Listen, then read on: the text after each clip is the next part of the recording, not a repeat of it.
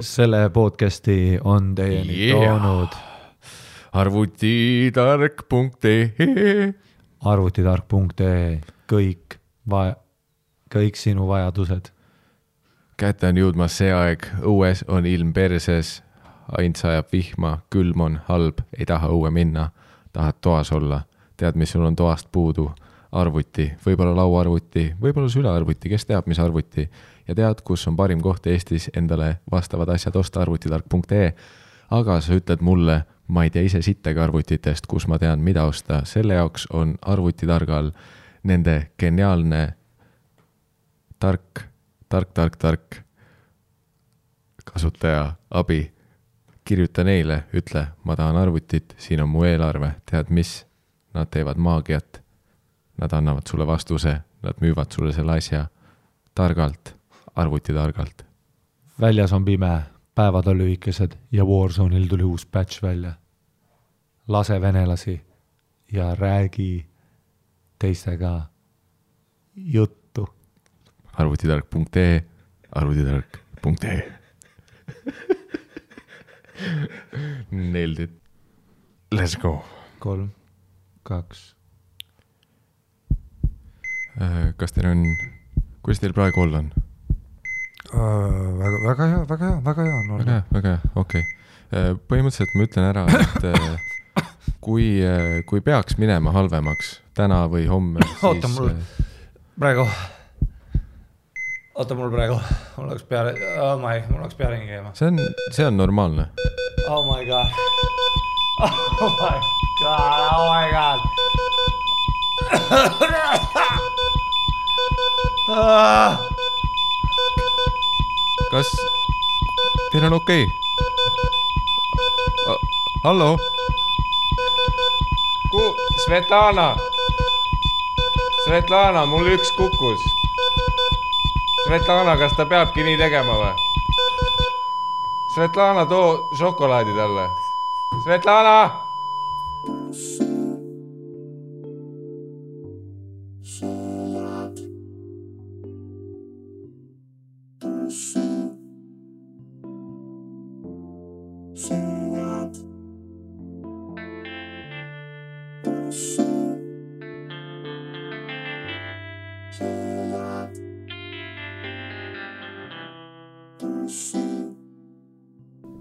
Kui sa ütled, et võta ID-kaart kaasa, nojah, aga mm. -hmm. ma nägin ju story sid, et USA-s on nii, et sa ei tule autost väljagi, vaata.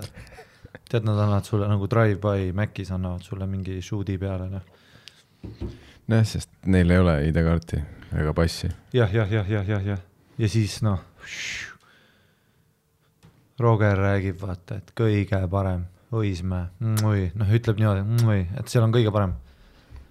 et, et mine, mine, mine, kindel, et Roger seda rääkis ütles, ütles. sest ma käisin Rogeriga samas kohas ja see ei olnud Õismäel. eile Backeris nagu olime siis, ütleb mulle kõige parem, muy, muy, muy bien. äkki sa kuulsid valesti, äkki ta ütles Mustamäe ja sa kuulsid Õismäe? ei, vaatasime keskused ära, vaatasime kellaajad ja siis noh, lasin otse seal, ütlesin Helerinule davai, book'i ära või noh, ma ei tea, mis sa tegema pead.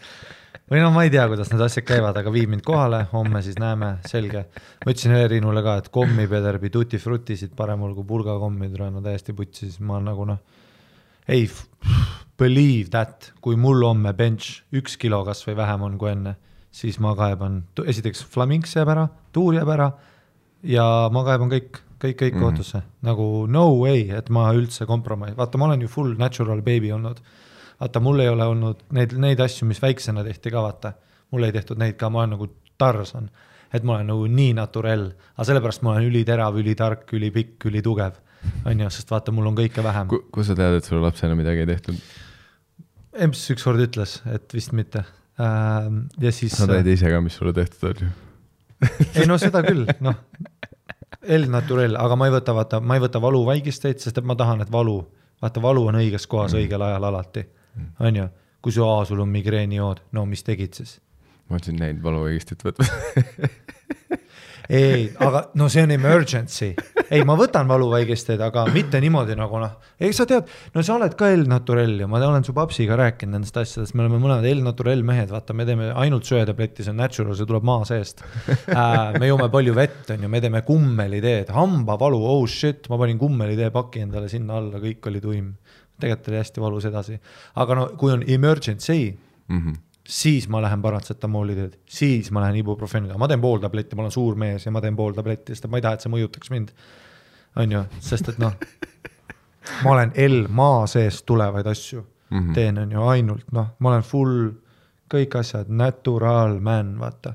aga mõned inimesed teavad võtavad noh, kohe, oh my god, mul pea käib ringi, võtan ühe parat-, ah. ja siis noh, ma ei taha, kui mu bench, kui mul hakkab pea ringi, no praegu on veel ok aga kui mul hakkab pea ringi käima, ma nüüd panen nagu noh, teen paar õlli mökus ja kui mul on homme pea ringi käib. There's gonna be big problems, ma ei taha midagi, onju. Mm. ei, ma usun, et sul on homme kõik perses. siis räägiti mingi käsi on valus, jõu, kui ma ei saa vasakut taaki visa, türa, praegu on valus, oh shit, oota, ma teen praegu, oota ah,. ju ja juba ongi putsis, praegu oli ka valus mm.. ma ei ole nagu valmis fight ima, kui ma ei ole valmis, ma olen kogu aeg, vaata, sporditossud mm., kogu aeg liikuv. mis asendis sa magad muidu? arvad, et sellega on mingi jama või? ma olen kõhuli magaja, üks jalg üleval. aa, siis on okei okay.. ja, ja ma tean jah, et kui ma käe peal magaks, sul oli putsis jah oh. ei, ma magasin ikka selle käe peal. nojah, deal with it on ju. Aga veits, veits nagu tuikas küll. aga mul ei tohi midagi tuigata, üks tuikumine ja kõik mm. -hmm. kõik on läbi. no ma arvan, et sul on siis täiesti homme. ma arvan, et su käsi ei liigu. ei, mulle keegi äh,, mulle üks sõber, kes on treener, rääkis vaata, et, et Ott Kiivikas võttis ka Johnsoni onju, pani ühe paugu, Shuzam ja siis oli nädal aega out ja siis noh, iga päev oli, oli juuksis ikka, vaata ta on see, ta tuleb juuksi ikka, seisab ringi, vaatab ringi onju. isegi kui tal on full body haige, vaata ütles täitsa per-. rääkis, täiesti perses. ma ei tea, kuidas Ott räägib täpselt Aga- nagu Madis. ei no see, see, noh. ütles, et nädal aega voodis püsti ei saanud, tuhandeid jäid lauale, noh kaotas raha, vaata, tuhanded olid laual.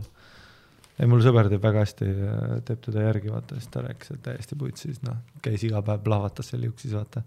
noh, ei saanud teha mingi kaheksa korda kümmet, vaata, pidi leppima kuus korda viiega, see on põhimõtteliselt voodihaige.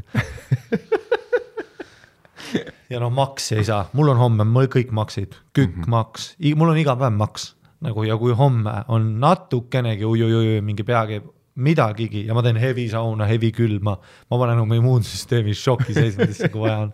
ja kui ma midagigi tunnen, believe you me, kõik firmad, noh, ma uurin välja, kes need on ja kõik saavad noh, kahjunõude, vaata mm, -hmm. raha jääb lauale. noh, bench jääb lauale. sa lased oma vasakust õlast välja imeda selle. ei, ei, siis on, siis on kõik cancel, siis ma lähen ise sinna, vaata sinna kohvikusse, mis see on, Tõde ja Toormoor? Toormoor, Tõde ja Moor, jah. mis oleks parem nimi, sest et ja Toormoor, vaata. Mhm. vaata, see oli see kohvikus, ma sain sellest kohvikust üldse teada, vaata mäletad, kui mul oli see mingi noh, intervjuu, see one stage, vaata, õigus ja One Stage pidi toimuma Toormooris. ja, ja noh, lihtsalt kuna see oli mingi esteetiliselt ilus asi valitud, vaata, aga no ma ei teadnud midagi, vaata. Mardol polnud aimugi. nojah, meil mõlemal ei ole, me oleme ju, meil on oma asjad, türa, meil on töökohad, putsi ma tean, kus nad kogunevad, türa. Pole kunagi varem käinud, vaata. ja, ja, ja, ja isegi noh, tegelikult on ju, kui nagu see tuli lihtsalt jutuks, vaata, et aa, et äkki vahetakse asukohta, muidugi mul on hea meel, et Odeonisse lihtsalt sellepärast, et vaata, näiteks Mardu teeb nüüd järgmist episoodi ka selle, talle hullult meeldis, Odeon on üldse äge venue ja mulle meeldis, et, et ma sain persuade ida teda sinna, noh, soovitasin lihtsalt. see oli nagu at the end of the day kindlasti hea produkt aga as a fuck you ma tundsin küll nagu, et kurat, ma ei oleks võinud ikka teha seal, mul on nii pohhui nendest, ma teen podcast'i noh, full natsipunkris, kui vaja on. noh, oh my god, siin on noh, vägivald, mind ei huvita vaata noh, üldse nagu. aga ma lähen sinna noh, Moori lähen otse kohvi tellima, nagu kui mingi jama on siin praegu, kui natukenegi bench jääb vähemaks. kui ma nagu, ma tegin silmatesti ka, lugesin, et mingi pidi olema blurry vision, vaata väljas vaatasin puid praegu. olin pargis, vaata tegin väikse piibu, vaatasin puid, noh. vaatasin nagu lähedad puud, kauged mm -hmm. puud, vaata proovid seda lihast, vaata ta, mis fokusseerib mm. -hmm. Kaugega oli mingi jama küll, üks silt oli ülikaugel, sittagi ei saanud aru, kuhu näitas. mõtle, kui sul täna täpselt äh, open mic'i seti ajal, ma ei teagi, käsi kukub otsast, pilt läheb eest ära. ei, ei, ei noh, siis on, siis noh, tead, kes no ma lähen otse lipuga nagu Riigikogu ette lehvitama seda, nagu legit noh. Fuck you. ei äh,, ah, siis jah, Roks ju ütleb, et Õismäe kõige vingem, et kõige parem koht üldse nagu, vaatab ajad, et neljast seitsmeni kõik saab.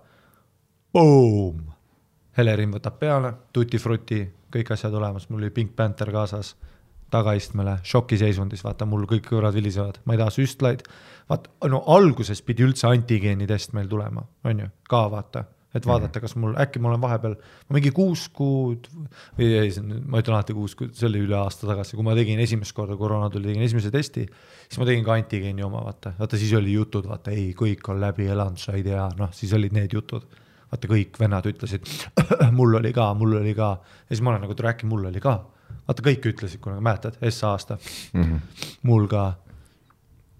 ja siis ma läksin, aga nüüd siis oli ka äh, ja siis noh, siis ma sain aru, et oota, ma pean siis järelikult saama kaks süstalt päevas.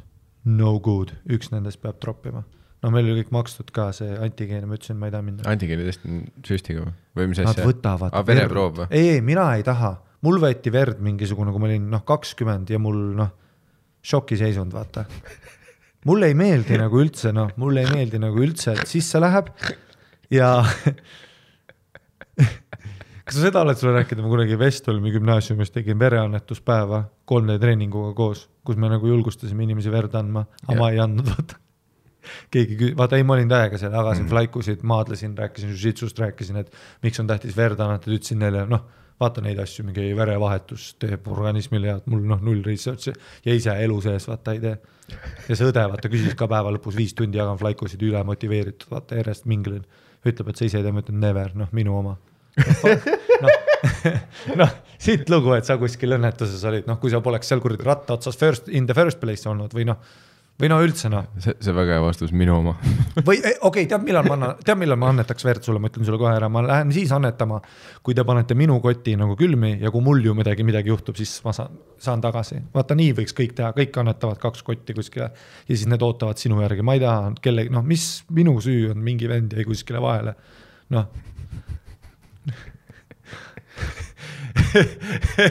Aga mulle ei meeldinud, pea käis ringi, ei mulle nagu üldse ei meeldi, pumpad kätt, see süstal, minu veen, pärast on mingisugune, vaata praegu on ka, vaata plaaster, see on mu mingi teine plaaster elus, mis ma peale olen pannud.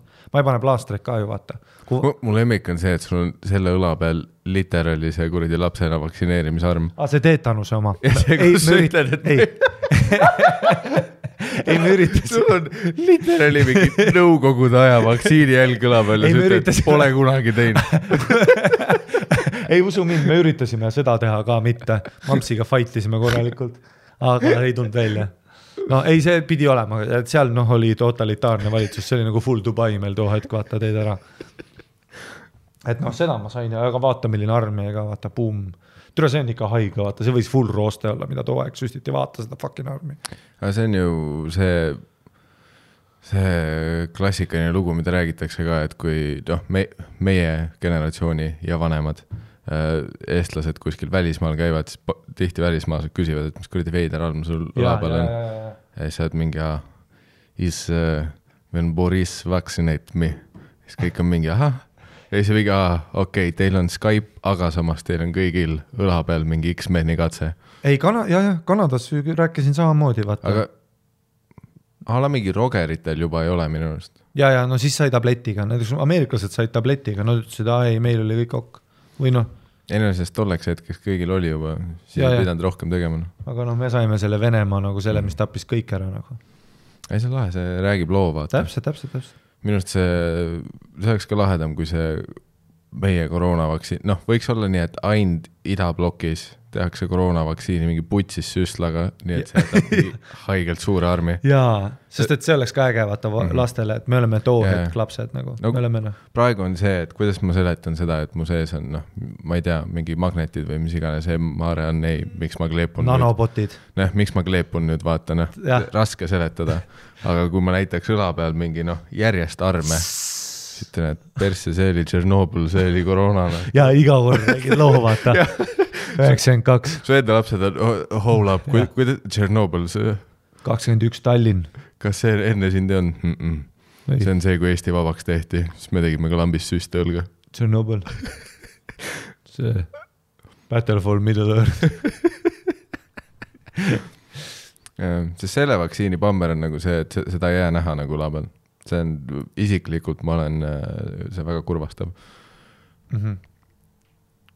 ja ma olen kindel, et äh, keegi soundbite ib selle ja see läheb mingisse veidrasse kommuuni, kus on Väga kõik kõik need vennad, kellel jaa. on hunt pandud cover picture'iks. Okei okay,, vuhh, vuhh, noh, ja, ja, ja, ja, ja. okei, Freedom Fighter. vuhh, vuhh.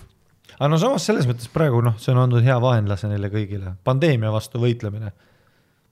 noh, rohkem kui nagu noh, 5G, 4G, post, post, vaata, see nagu kulub ära, flat Mhm. earth kulub ära.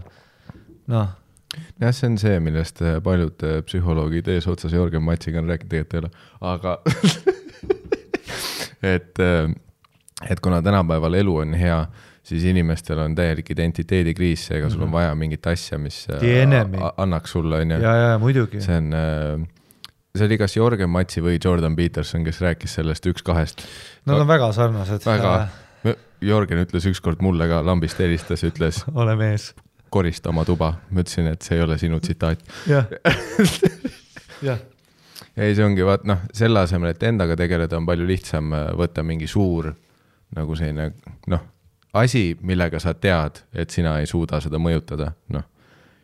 kuradi, on ju, vasakpoolel on äh, kliima soojenemine, vaat see on super eesmärk, mille vastu võidelda, sest üksikisiku tasandil sa ei saa sittagi teha mm. -hmm. aga sul on päevad täidetud nüüd, chill, sa ei pea sa ei pea mõtlema millegi muu peale, sul on see eesmärk olemas. ja samamoodi nagu sa ütlesid, et see, et nüüd, kui sa tahad olla, on ju, kuradi koroona või mille iganes noh, eitaja vastane, whatever, siis see on samamoodi selline lahe epic battle, mis valida endale, sest sa tead, et sa ei lahenda seda, aga sul on nüüd kogu aeg tegevus olemas. ei noh, ei see on nagu noh, see on nagu vaata üks minu sõber, kes on vaata vandenõu, vandenõu, vandenõu on ju, noh, kõik, kõik augus vaata no neid, neid on palju. ja siis, ja siis, ja siis, ja siis me ütleme et tema kohta ka vaata, et mõtle, kui kõva elu vaata on, kui sa teed nagu silmad lahti ja sa tuled nagu vaata selle shoulder roll'iga voodist välja, sest vaata, missioon on kogu, sa oled John Wick literally trying to get you. ei, seda küll, et mul on ka vaat, kui eriti vaat, kui suvetuur sai läbi, on ju, noh, pohhu, et tegelikult see on mingi viis päeva sinu tuuri alguseni. aga see vahepealne väga Jah., väga raske puhkus, vaat noh, sest sul korraks on see nagu tühi tunne, vaat iga päev oli see Ahah. nagu see asi kestab, aga nüüd on korraks nagu see, et ärkad üles ja mõtled, et mis ma nagu teen täna või? nagu vaat sul noh, no nagu vaata mul see, on nagu pea tühi hommikul lihtsalt, aga täpselt see, et kui sul on mingi asi, mille vastu sõdida, sa, sul ei ole hommikut, kus sa ärkad üles nii, et pea tühi. sa ärkad nii, et sul on noh, läpakas voodis ja läheb uuesti uus essee peale noh, USA fight mm. -hmm. ja, kogu aeg on midagi teha ja see on, tegelikult see on fun. me oleme nagu need sõdurid, vaata, kes tulevad Iraagist koju, vaata, siis naine küsib, mis süüa tahad ja sa oled nagu, tule ma just lasin nagu ajusid inimestel, noh, välja, onju. Ja nüüd ma olen kuskil aias, vaata, noh, full PTSD, Jarhead out, vaata. mäletad seda filmi Jarhead? Mm -hmm. mingi lapsed mängivad, see vend, noh, tuck and roll ib mööda kuradi liivakasti ringi, vaata. kõik.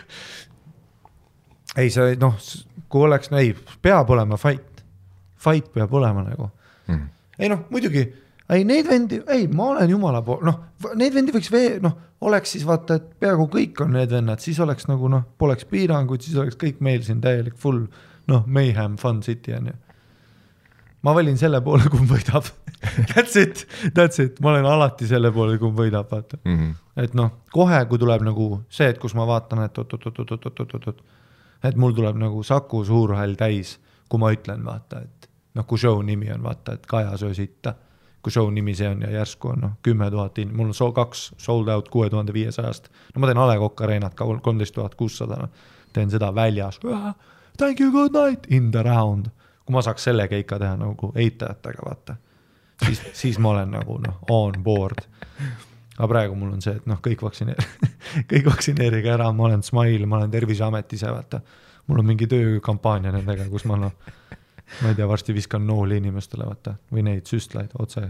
Mm -hmm. ah, ja, ah, tee, ma olen nagu superkangelane. ma just mõtlesin Terviseameti reklaami välja, teeme nii, et sina, sina oled äh, nagu see beebiingel, vaata, sa oled paljalt mähkmetes jah. ja sul on tiivad ja süstlad ja siis sa nagu lendad, et sa oled nagu kuupid, aga mingi, mingi, mingi kalambuur, et kui me võtame kuupid ja koroona mingi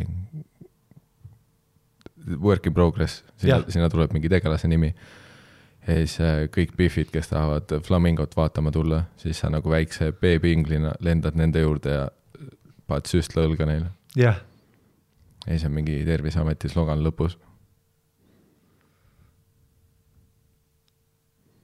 ja sa võiks olla, ma mõtlen jälle mingi karvase rinnaga stringid.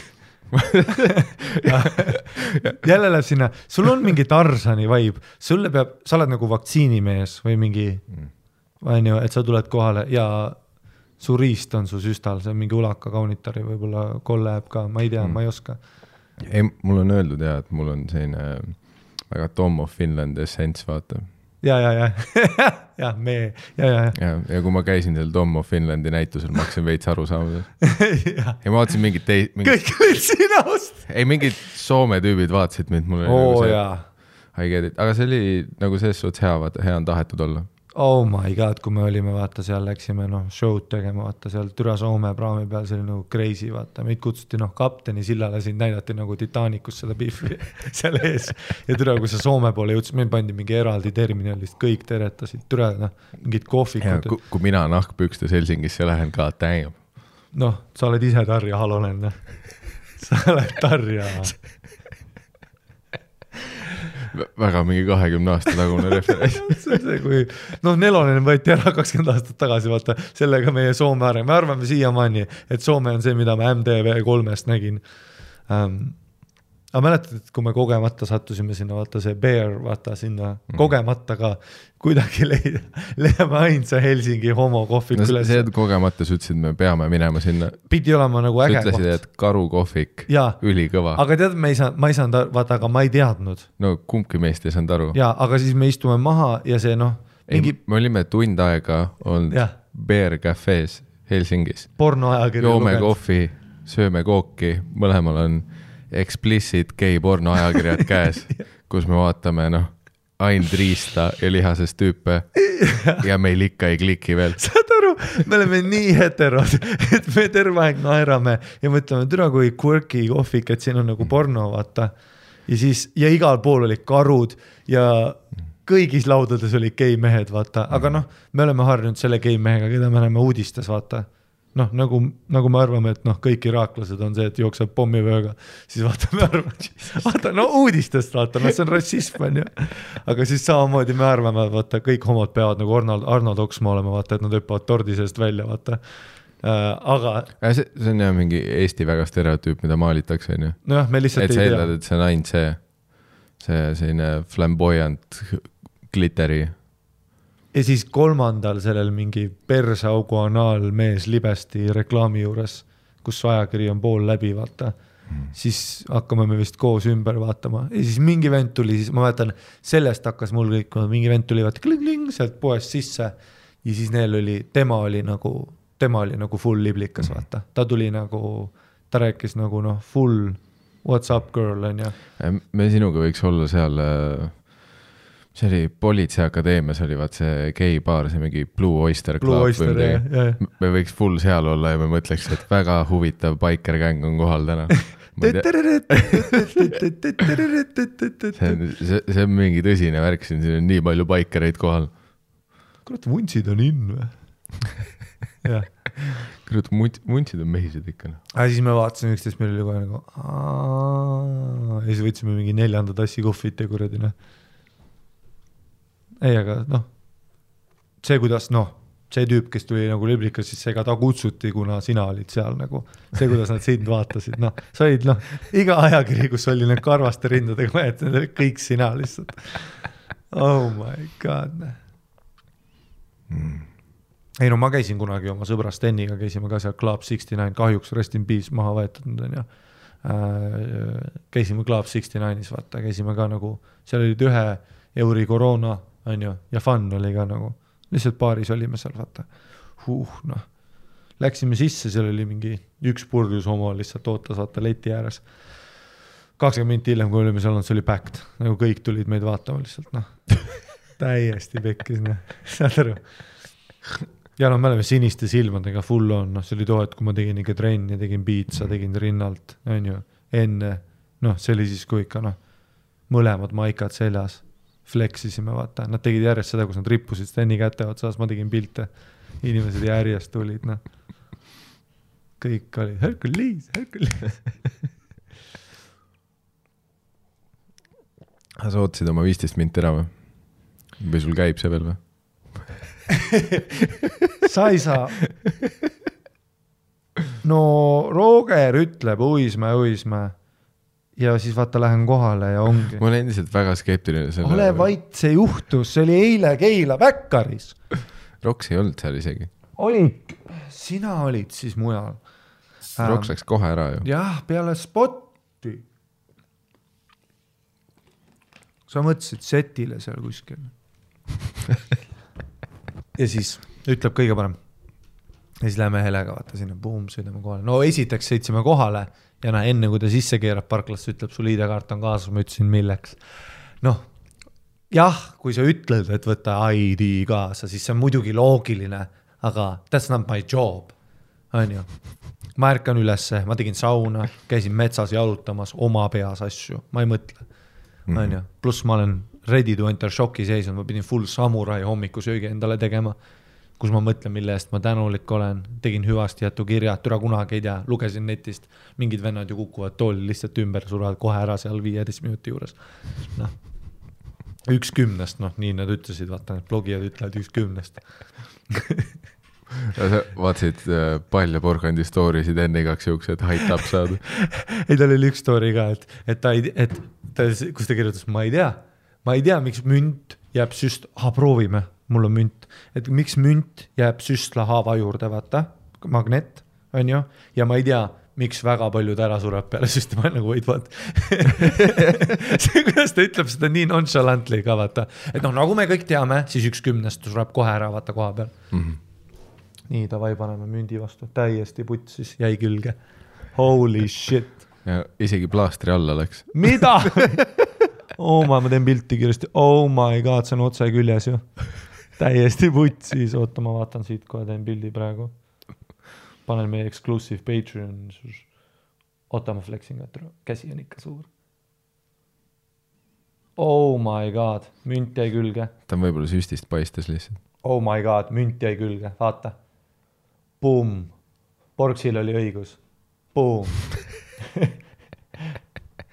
Full kinni, ei tule ära kah, raputan. nii, oh my god, nüüd kukkus see siia vahele.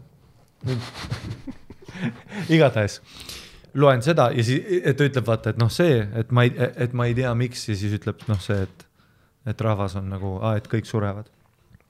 ja siis jõuame, siis lähme ID-kaardile järgi, onju. Lähme ID-kaardile järgi. tundub loogiline, kui ma mõtlen selle üle.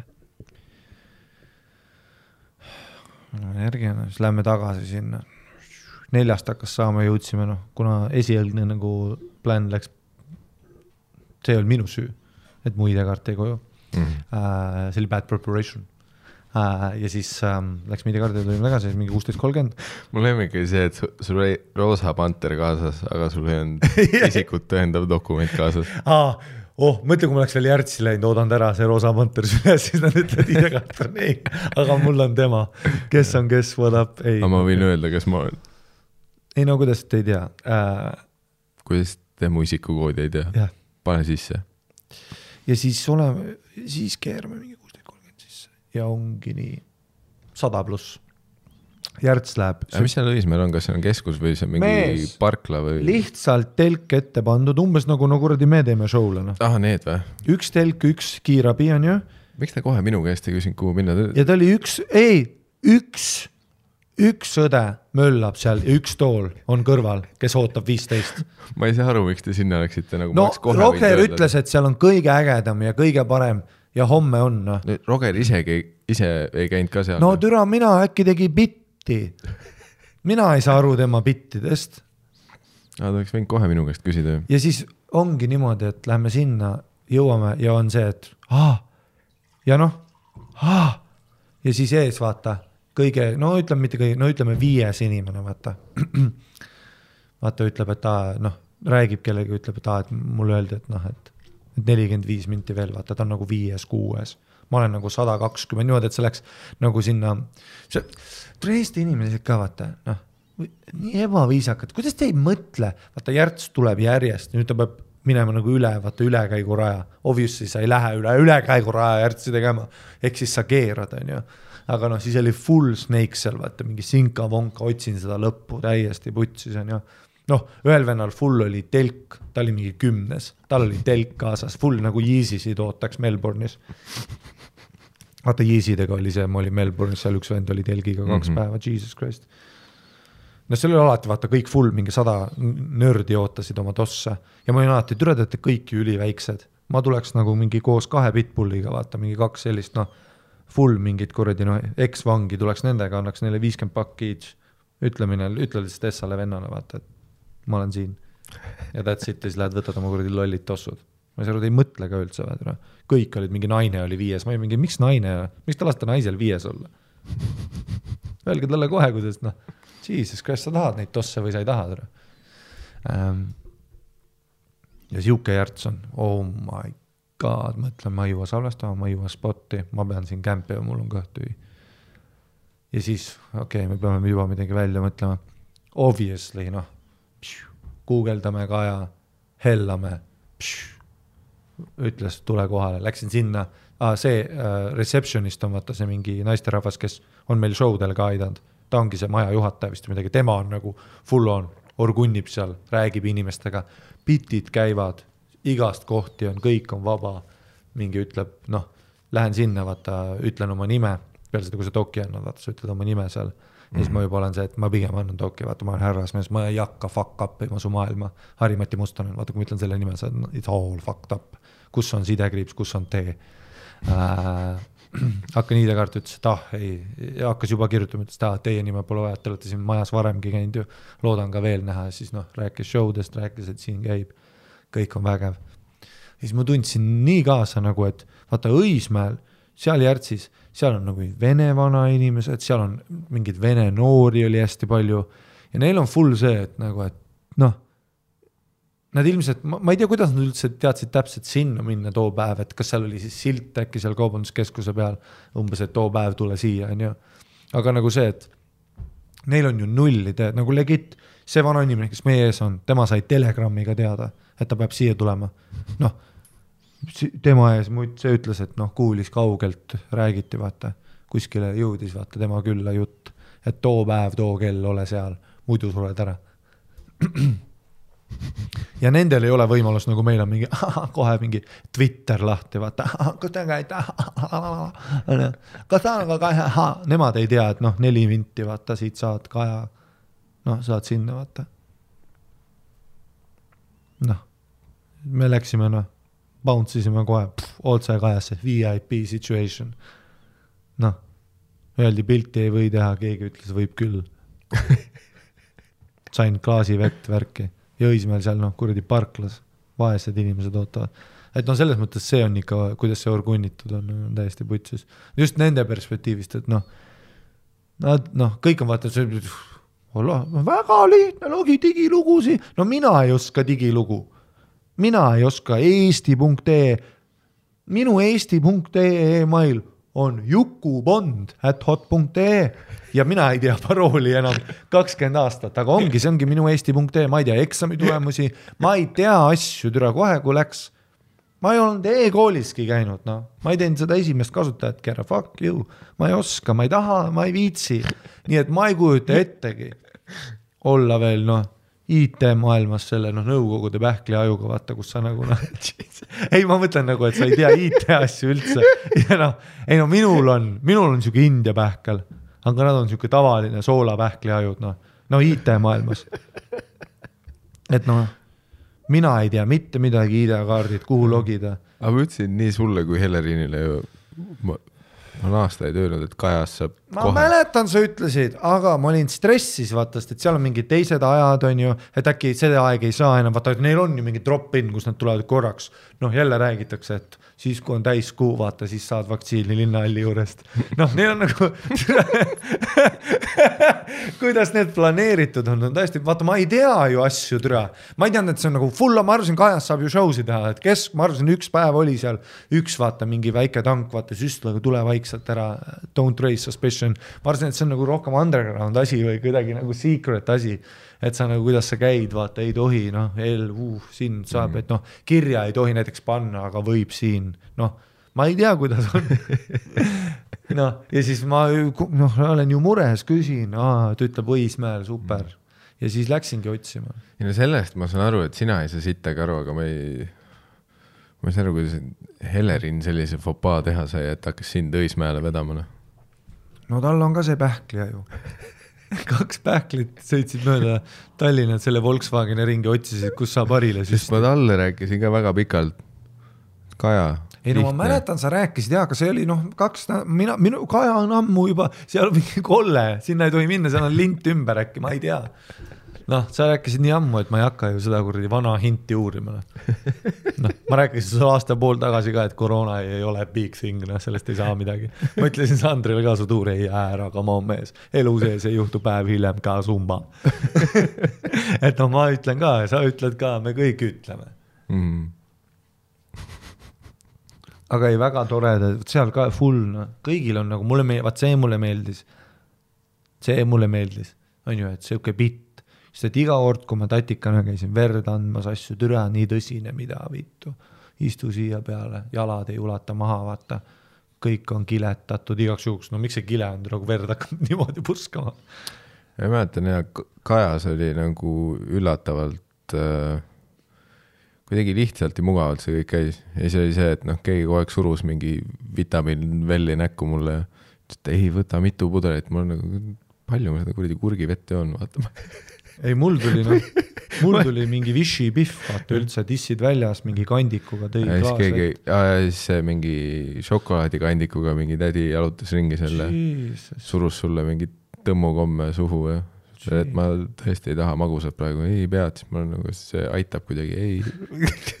miks ma pean kommi sööma, mul on noh, kaloraaž arvutatud täna, topi neid tõmmusid suhu mulle.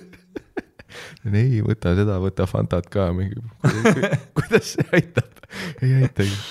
ma tahan, et sul hea oleks. ei no ongi sa, mul ongi tõmmukomm suus ja mul on see Vichy vesi vaata jalge vahel ja siis loed mingit pamfletit, noh, surm, iga noh, no,. see ei olnud pamflet, see oli jälle pall ja porgandi story. ei, seal pamfletil oli vaata kõrvalmõjud, mis võib mingi severe and mild headache uh,, lasts for days, mingi iga sajandal on mügoflobriis. vaata, see on see, et su süda järsku seiskub noh, et selles mulle meeldib ka, kui sul on halb olla järgmise noh, kahe nädala jooksul vaata, siis veel nagu noh, immediately emergency'sse ma olen mingi kahe, täna mul on noh, iga kolmas päev on jülisitt. aga see on küll, see on küll naljakas, et see paneb sind täiega üle mõtlema, kus äh, mingi järgmine, ülejärgmine päev, sa oled nagu lihtsalt väsinud, sest sa tegid mingi all-nighter'i onju, jah, aga sa oled enda peas, this is it. ei mul hakkas pea valutama, kui ma ootasin, et süsti saada. ja siis pärast mul oli ka väike paanika, et pea valutas ja ma mõtlesin, ai, see oli mul ennem ka.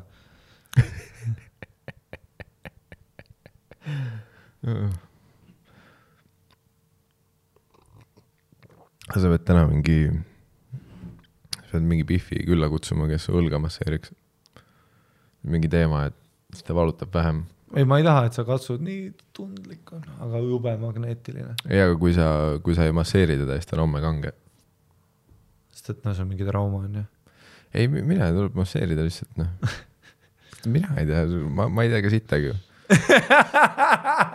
keegi ütles, joo vett, Fantat ja masseeri õlga noh. jah, jah, jah, jah. nii et äh, ma ei tea, kutsu keegi õlga masseerima noh. Aga siis seal oli üks tüüp, kes oli, ta oli ähm, välismaalane. Ja siis ta, ta oli oma mingit teist saamas ja siis äh, tuli sealt kardina tagant välja, otse walk out, noh, full XM4-d peale, noise cancellation AirPodid all, vaata, AirPod, siis XM-id, siis telos kõne mingi oma sugulasele, vaata. Full noh, assalamu alaikum, noh. Ja plahvatas, läks ära. Ja siis see tüdruk vaatas sir, sir, sir, läksib järgi. aga noh, ta oli juba kuradi läinud põhimõtteliselt. mis sa vaatasid? ei midagi, ma vaatasin korraks, et kust üks kaabel jookseb, kõik on okei okay.. okei okay,, kui sa nii vaatad, see tekitab jälle nagu noh, no keegi oli mu selja taga jälle. nüüd mul on jälle mingi side effect, et ma hakkan nägema mingit tüüpi. aga jah, ta kõndis lihtsalt kohe välja, see oli nagu väga naljakas. Aga ta andis ka mulle enesekindlust, tal oli noh, ta täitis pamflet'id, samal ajal oli mingi conference call'il oma perega, vaata noh. Mhm. tal oli nii pohhu, vaata, siis mul oli ka nagu see, et aa, okei okay,, see on nagu chill asi, mida teha, okei okay.. Sest et noh, legit Õismäe parklas, see nägi välja nagu see oleks vaata need, tead need filmid, kus nagu juba pandeemia, zombid, kõik tegelikult juba surevad ja riik üritab veel midagi kontrollida, tead seda sõdurit, kes on närviliselt, vaatab tervet rahvamassi ja talle öeldakse, et kui seda näed, shoot everyone, noh. ja siis ta on ise alles üheksateist, vaata, tal mingi ema ütleb, mu tütar on sees, laske jumala eest, mu tütar on sees tal on insuliini vaja, on ju, ta karjub seda, sa oled seal relvaga, hold back. noh, see nägi sihuke välja, mingi tuule sees, telk käis, õde oli šokiseisundis, vaata, hazmat suitiga. mingi mutt küsib, vaata, et kaua ma siin olema pean. mingi sõdur gaasimaskiga näitab mulle, vaata, et ära tule lähemale, noh, jesus, sorry, infot ei saa Kajas oli full film käis seal saalis samal ajal, noh, Niinemets tegi no, laval seal legit, noh. ja see ootesaal ka, vaata ringi, ma ei saanud arugi, et see on see saal, kus me nagu show'si oleme Mhm, teinud mhm., see oli nii väike, vaata, kui valgus oli nagu litt. tule, see on nii nagu ülepingutatud nagu tehnoloogiliselt saal, vaata lava on mingi full Nordea, full Nordea, siis ruum mahutab mingi kolmsada, vaata, see peaks olema noh, see lava ja see suurus, noh, see on mingi linnahall, noh. nojah, pluss kui seal oleks teatri stiilis toolid, on ju, sest see ongi, et kuna seal on äh, need mingi täiesti prostad toolid, need võtavad, sest ma arvan, et ruutmeetri mõttes ta võib olla noh, vabalt sama, mis Endla ala on ju. aga vaata Endlas on lihtsalt äh, teatri stiilis need toolid nii kompaktselt pandud, et ta tundub tegelikult, et Endla ei näe seest välja, see suur saal, et seal peaks olema, ma ei tea, palju seal on, viissada viiskümmend või, või mingi kuussada või, Endlal või? jah viissada kolmkümmend äkki. nojah, aga, aga ta on peale vaadates tundub, et see on mingi kakssada, kakssada viiskümmend on ju ja, ja, ja mm.. ja Kajas on täpselt see, et sa vaatad peale ja mõtled, et siin võiks rohkem olla. noh, Vichy Biffid seal mingi noh. jalutasid ringi värki noh. loed pamfletid noh, igast pildid ka vaata mingi mm., kuidas manustada, vaata. vaat seal on see, kuidas manustada ka tule. nüüd ma olen mures, nüüd ma hakkan mõtlema, mida minu Biff tegi. seal on mingi raputa viisteist korda, tagurpidi null koma kolm lahusta veega. ja minu Biff pani otse mulle noh, ei la-, ta ei raputanudki. nüüd ma mõtlen, kas ma üldse sain seda, vaata see on nagu jo- jogurt, vaata valgujogurt, valk on põhjas ja noh, ta tõmbab äkki ma noh, põhjas oli kõik need asjad, noh, ma ei saanudki, ma sain mingi fett lihtsalt. nüüd ma mõtlen seda, sest et ta ei raputanud viisteist korda. Ja siis samal ajal mingi Vichy, Vichy kuradi noh, mangomaitselist Vichy't tahad või? Sorry, ma olen praegu noh, about to convulse. aga see oli küll veits sür kogemus, et ma käisin ka Kajas ja täpselt see, et kui, kui sa peale seda süsti ootad seal nagu see, et kui sul klikib, vaata, et aa, me oleme esinenud siin, ja, ja et ma olen siin lava peal olnud. siin nagu, kus see väike, väike kuradi kuubik oli, kus ma Jah. süsti sain, ma olen siin lava peal olnud jah, ja Nagu- siis istud seal, mõtled, okei okay,, see on jah, kes oleks väga, huvitav. jah, et kui hüppa show si tegema, kes oleks teadnud, et ma olen siin kuradi noh, aasta hiljem full fašist riigis kuskil, siis tuu maha saan mingit noh, otse Hiina mingit noh, tracking device'i endale. ma lugesin igast artikleid teile mees. ma olen väga aware, mis tegelikult toimub. siis ma läksin, läksin sinna auku, mida mulle rääkis üks ameeriklane, no Dubais need ameeriklased ja britid, kes show del olid vaat see üks Ameerika naine, kes on see mingi Starbucks, KFC uh,, Burger King branch manager of the Middle East, vaata, onju. ma panin talle näppu ja värki ja ja, ja hängisime nagu paar päeva seal. väga tore, ei, meil oli fun uh,. siis tema, oh my god.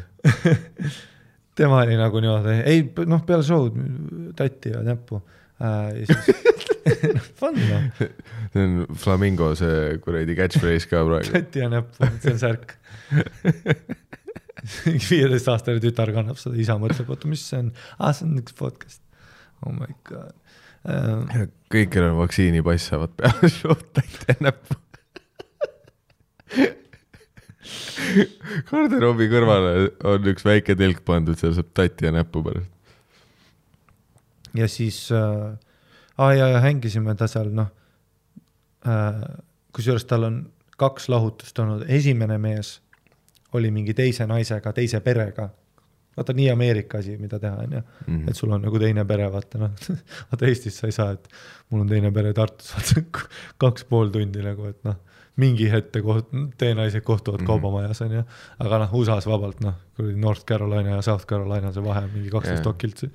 Ei no USA-s sa võid isegi kaks insta kontot teha endale, vaata. aa ja, ja, noh üks see see crossover ühes, osariigis, sina te teises osariigis. kui ma olen nagu mingi suvalise Biffi story's kuskil Snapis panen kellegagi tatti, siis mm. kõik mul on over. ja ei, ühe pere jaoks sa oled John Kelly null null kaheksa ja teise jaoks sa oled John Kelly null null seitse Instagramis. that couldn't be Michael. That's Gilmore. Couldn't be my Michael, mingi noh, pere nutab. ütles, et see tegi, mees tegi seda talle, vaata blissfully unaware.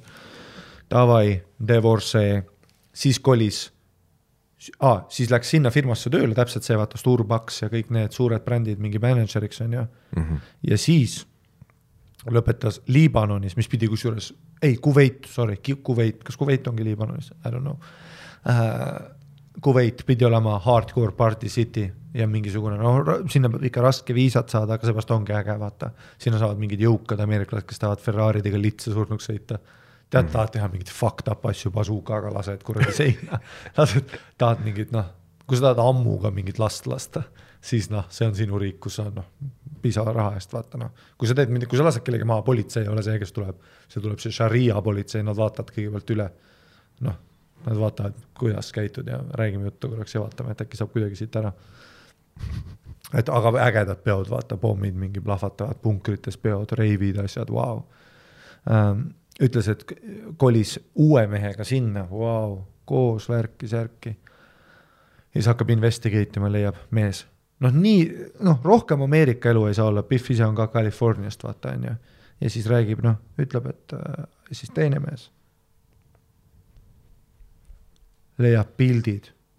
Telefonist, mehe riistad, järgmine pilt, mehe riist, järgmine pilt, kahe mehe riist, üks riist on kuidagi tuttav sünnimärk, see on minu mees, järgmine pilt, riistad noh, risti üksteisega seotud, järgmine pilt, sixty nine, järgmine pilt, noh, järgmine mees, järgmine mees, tegi geiborri, suck and fuck, full on, kapis, vaata. ja siis rääkis ka, et siis ma, noh, mu Essa küsimus ka kohe, vaata, see on alati nagu see, et ah, et aga kuidas nagu seks oli, siis ta ütles, ei, see oli nagu veits veider küll, vaata. et ta tahtis nagu hullult, et ma nagu kepiks teda, vaata.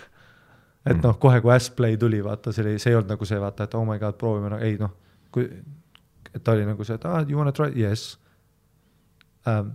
You wanna try something new, yes. Maybe I can play with your ass, yes. ja noh ta ei pidanud mängima ta persauguga, ta ütles, et ta pani noh, ta otsis kodunt asju juurde, mida sinna toppida, tahtis ainult juurde, telekapult läks, kõik asjad on ju, et noh, crazy. see oli nagu teine mees siis vaata, sai teada, jälle lahku. ja nüüd on noh, kuskil seal Dubais ja siis tema ütles mulle otsa ja näkku vaata, et aa ei noh, aga siin on see, et sa ei saa töölubagi, kui sa vaktsiini ei tea, et me tegime ära. aga ma ise olen full anti-vax, ei tohi, ei tohi. kõik tema sõbrannad show del, kõik, kes hängisid, ameeriklased, intelligentsed, haritud, räägivad, ei, mitte mingil juhul. ja siis nende see vandenõu, kuhu ma nüüd dwelvisin, oli see, et tee Hiina oma just, sest et Ameerika on see, mis tahab seda nagu seda vaata. vaata, et nende trial'id, no mis on nagu, tundus loogiline, et nende siis trial testid ei ole nagu nii proven ja Ameerika tahab raha ja Ameerika tahab noh, et kõik surevad. see tundub nagu loogiline, on ju, aga Hiina oma siis on nagu see, see, see, see mis asi Hiina oma on? et see, milline nendest on Hiina oma, see Ast-, ei, mis see Hiina oma, ei, seal on mingi nimi, nendel oli kõigil Hiina oma. mis selle nimi on see? ma ei tea, meile äkki ei pakuta seda isegi. ei, ei pakutagi, ega me ei saa ju seda sputt-sputti ka. ma ei ole isegi Sputnikust ammu kuulnud midagi. aa oh, ja, ja seal vist jälle oli see, et see mingi asi plahvatas. okei okay., ma arvan, et Sputnik töötas lihtsalt nii hästi. Sinovac, jah, Sinovac on see Hiina oma? mm. -hmm. no seda meile ei ole vist pakutud. ei ole, ei ole, ei ole, ei ole. ja ütlesid, et see on siis see hea, hea, hea. Mhm. ja siis noh, enamus nende see kons-, noh, oli see nii-öelda conspiracy, et see ei ole siis nagu ei tööta, on ju, aga siis noh, siis üks, üks pihv nendest ütles otse mulle näkku, vaata, et ei, et see on nagu seal on trigger, viie aasta pärast vaata nad noh, need inimesed, kes nad ei taha, et elaks, need saavad mingi noh, nad panevad kirja, et te kõik kukute surnuks oi,, oi-oi-oi, viga. Mhm. ja noh, lugesin eile õhtul artikleid mees, all checks out.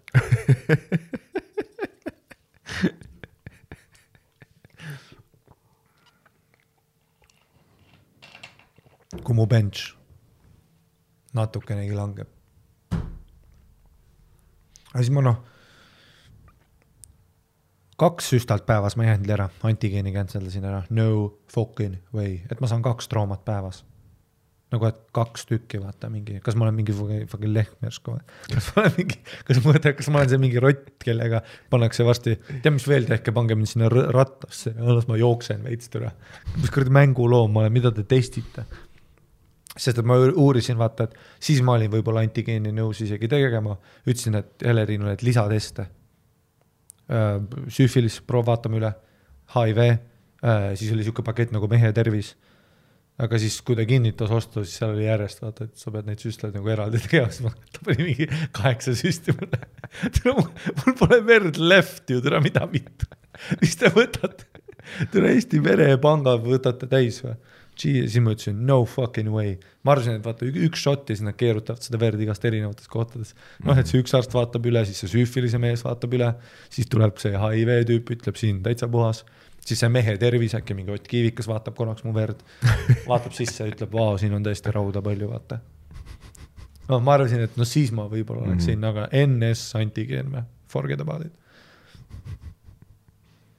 ma ei taha süstlaid, onju. Miks sa mingi tabletiga ei tee? pidi olema see mingi sprei ka, vaata, lased linna, midagi ei tee sulle liiga siis. see mingi Tartus tehtud, ei, ma olen kuulnud jah, mingi ninasprei on. et legit kaks pauku paned ära elu lõpuni. see on selline ni, ninakaudne Jansen põhimõtteliselt. aga sul on mingi äge uus Nike mingi asi jah, mingi uus pusa jah? see, see vana asi või? aa, it is all thing.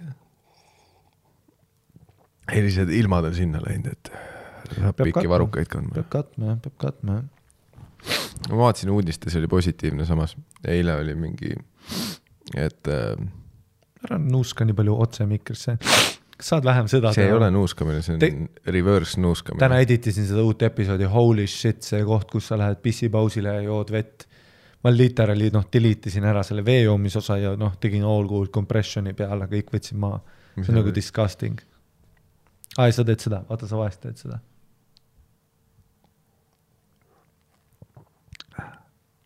vot seda. see on ASMR. see, see. Mhm. siis need väiksed kurgukrooksud oh.. see on ASMR. oh my god. Ja kui ma su jalgu, noh vahest kuulen, aga ma kuulen ainult läbi monitorite, salvestusel ei ole kuuldud seda. muidugi ei ole noh. ükskord sa panid niimoodi hullu, et ma kirjutasin vaja kiiresti note'i, vahest ma kirjutan note'i, kui ma ütlen midagi väga fucked up või noh, siis ma nagu kirjutan vaata, et aa, et v- võib-olla vaata üle, kuigi näiteks ma kirjutasin, noh, eelmine salvestus kirjutasin ka vaata, et see koht, kus ma naistele ütlesin, teil ei ole tööetikat ega vaata nagu südant ja sacrifice, te ei saa aru dedication'ist. vaata, ütlesin seda, siis ma tegelikult kirjutasin siia, kirjutasin üks null kaheksa, tund null kaheksa kohas, vaata üle, on ju, ma kirjutan nii täna hommikul editan, hakkan vaatama, mõtlen, et äkki võtan selle kohe välja, vaata, kus ma ütlesin, et noh, et naised on üldse noh, null Mhm. ähm,. ja siis kuulan kaksteist minti ränti ja olen nagu jesus christ, kõik on õige ma ei võta, ma literaali, ma olen võib-olla võtnud eluajal äkki kolm asja üldse välja, noh, mingid osad, aga ähm, noh, üks nendest on see vee joomine äh,. siis tavaliselt ma vaatan üle või mõtlen, et tule ei, see on veel naljakam, kui see sees on. aga siis ükskord kuulasin su jalgu ka, aga ei olnud kuulda, noh kirjutasin ülesse märkmikusse, et keegi peale sinu ei kuule neid nojah, sest et see on monitorites, sellepärast. sul sul on niikuinii kõrvad putsis, aga sada protsenti käisin seal kuulmisseles, kus nad teevad seda puup ühest kõrvast teisest kõrvast ütles sada kümme. see oli see, kus ma käisin vaata seda silma oma, mäletad, ma rääkisin yeah., puhusin selle masina katki ja see, kus nad ütlesid, et sa oled specimen. ja, ja see, kus sa maksad kolm sotti ja nad ütlevad, et sa oled väga, seal tegi hüppetesti ka, hüppasin koha peal mingi üle ka. ei, hüppad koha peal õhku, aga legit mul, laest läbi. aa mul läks pea otse lakke ja ta ütles never happened before, veits kõrgem kui siin oli. aga positiivsetes uudistes oli see, et äh, Tallinna Tehnikaülikooli teadlased ütlesid, et äh, see sügis ja talv ja ka edaspidi tulevikus hakkavad äh, Eestis olema sellised vihmad ja üleujutused, et meie tänavad ei pea vastu sellega. mis võib huvitav olla. Nagu vaat see, kus me oleme praegu välismaailmast ka näinud, vaat see, kus sa lähed keset tänavat nagu ainult autode katuseid vee all liikumas, ja, ja, ja, et need asjad pidid äh,, no lubati juba see sügis ja vist see, et äh,, et noh, ma ei tea, ega no me elame Nõmmel, me oleme nagu mäe otsas, meil on all good noh. jah, tõenäoliselt kuskil kesklinnas ja nii lihtsalt neid mingi äravoolukohti ei ole see nii palju või Tuukri tänav, Tuukri tänav on see notorious. Tallinna Ülikooli juures, mis oli nagu, ma elasin kunagi, mul oli korter ka seal. Ja seal oli nagu noh, see oli, vot see oli nagu full on Lõuna-Korea. ja siis nad suvel panid mitu milli selle alla, et tänavaid kasta. noh, oota ära, kuradi septembris on Waterworld, noh. ja nüüd sa paned eraldi mitu milli, et mingi noh, teades Tallinnat, need talvised lumesaha vennad hakkavad labidatega tulema seda vett viskama kuskile autosse ja ära viima. jah, ja siis saab fun olema. kurat, peaks võib-olla kummikutesse investeerima. lõpeta ära, kui ma, kui sa tuled kuskile. õigus jääb paljajalu tegelikult. Waterworld aa, full hüppad vette lihtsalt. ja ujukates ja paljajalu tule seda sa näed ka välja, mingi vend, kes hüppab veest välja lihtsalt noh. sa oled täpselt mingi Waterworldi tegelane ja selline, kus sihuke veider biseksuaal slash tough guy piiril, kus me teame, et sa püüad kinni mehed, riputad nad vaata kättepidi ja siis slap'id neid around, aga seal on mingisugune sexual energy juures, vaata, kus me oleme nagu türa, no kus me ei tea, kas sa suudled mind kohe või hammustad nina ära. Ah. ah,. samas, kes teab, kui see episood välja tuleb, siis võib-olla sul ei ole vasakut kätt enam. Ja sa oled vee all. ma tundsin, et ma läksin tugevamaks. ma ühe päeva magasin ja siis ma läksin, ma jätsin nagu, mul oli kõik kalkuleeritud. nojah enne süsti käisin trennis, oh,, nüüd hakkabki Süst. valutama. koju magasin, üks vaba päev, siis tagasi trenni ja tugevam kui kunagi varem. Holy shit. ja just see, see õlg, kuhu süsti sain, no vot seda nad oleks võinud küll teha, et mingi roide panna or some shit. saad selle paketi, vaata mm. -hmm. mis sa arvad, on väiksemaks juba läinud või? seda ma ei saa ütleks. fleksida, väga valus on tule mm. -hmm. ei noh, aga sa pead täna, masseerima. jah, tõenäoliselt isegi vasaku käega ainult nagu lendamist tegema kodus. Holy shit. läbi valu, pane jääkeeli peale ja siis tee ainult ühe käega lendamist terve õhtu. ta on mingi tunnine selline ühe õla sess tee kodus. aga nüüd on mul siis need SARS-2 Covid DNA, RNA, mRNA äh, väiksed robotid sees või? jah, tõenäoliselt sa oled nahkhiir nüüd. ma, ma arvan, ma arvan, et sa lendad varsti. täiesti putsis, mingi vend kuskil noh, persaugu turul sööb mingi nahkhiire tussi ja järsku olen mina nagu see, kes peab äh, õlapäeva vahele jätma. nagu noh, mis see oli, butterfly efekt või? jah, ei tea jah, mingid tüübid lihtsalt laboris veits katsetasid, mõtle, mõtle kui noh, mõtle, kui kuradi Microsofti peakontoris tüübid veits katsetaks ja kõikidel on nüüd arvutis viirus, jah, kas me nüüd oleks chill sellega või? onju, ei seda ma lugesin ka, Hiinale pomm alla. et noh sa ei saa, sest seal on need USA teadlased ka sees, vaata. mm., ei no tegelikult, no siis no ma, seal Wuhani laboris on nagu Futuraamas endised USA presidentide pead klaaspurkides, kes räägivad.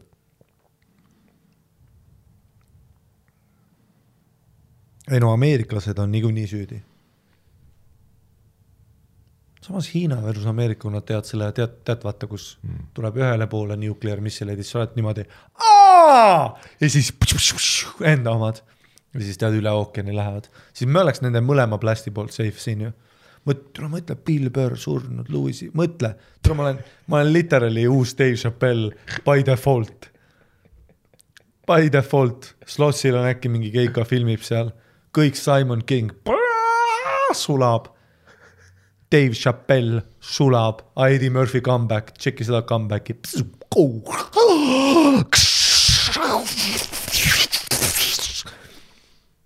ja siis Hiinas, noh, Rock Johnson on seal, onju, teeb mingit uut filmi nende turule.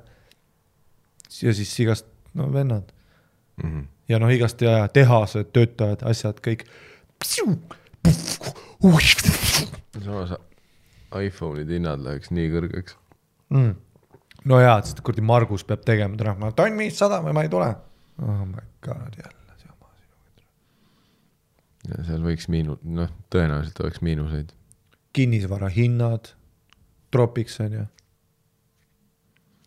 samas ei tea no seda te, sinna elama ei saa minna. mm. -hmm. no tõenäoliselt tõuseks. no ükskõik, mida sa teed, kinnisvara hinnad seda tõusevad. küll ja see on niikuinii skämm, no kõik see skämm jätkuks noh. see on see, nagu me eile rääkisime, et kui me oleme stsenaariumis, kus maailmas on ainult kaks inimest alles, siis ka neil kinnisvara hinnad tõusevad. jah, sest me oleme nii programmi, Last two men on earth ja mõlemal on putsis, jah, somehow kinnisvara hind tõuseb ja kumbki neist ei saa kodu endale. üks ei osta, teine ei müü, mõlemad lihtsalt kisitavad.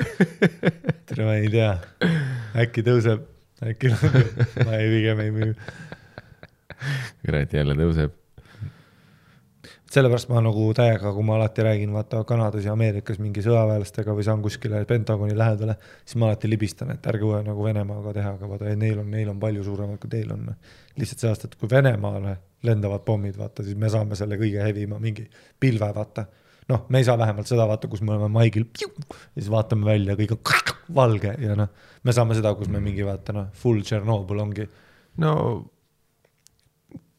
kui sa välja suumid, siis noh, me olemegi Venemaa. ja seda ma räägin ju, siis ongi me jama. oleme kaardi peal nii väike osa, et kui sa nagu välja suumid, siis me oleme see üks piksel, mis seal nurgas on ja seda on väga raske välja jätta ja, ja üldise pilve seest. ma tegin mingit bitti ka, kui me olime fucking Sloveenias äkki selle Peteriga või, jah. noh, rihvisin, full pommisin mingi bittidega, see oli mingi fucked up show, mingi kaheksa inimest. ja siis ma rihvisin ka, et üks vend oli vaata publikust venelane, siis üks oli mingi sloveenlane, siis ma küsisin vaata, et aa, et kui te käite nagu Ameerikas vaata, Mhm. siis mis teile öeldakse?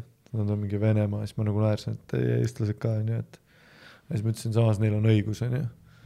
et mis keelt, et kui ma siin, siis ma ütlesin, et kui ma Sloveenias praegu lähen poodi nagu midagi ostma, mis keeles oleks kõige parem mars kätte saada. ja siis, siis kõik olid nagu okei okay,, fair point jah, neil on täpselt sama, mis me oleme, vaata. ja noh, noh, idi, noh, me olemegi Venemaa, that's it.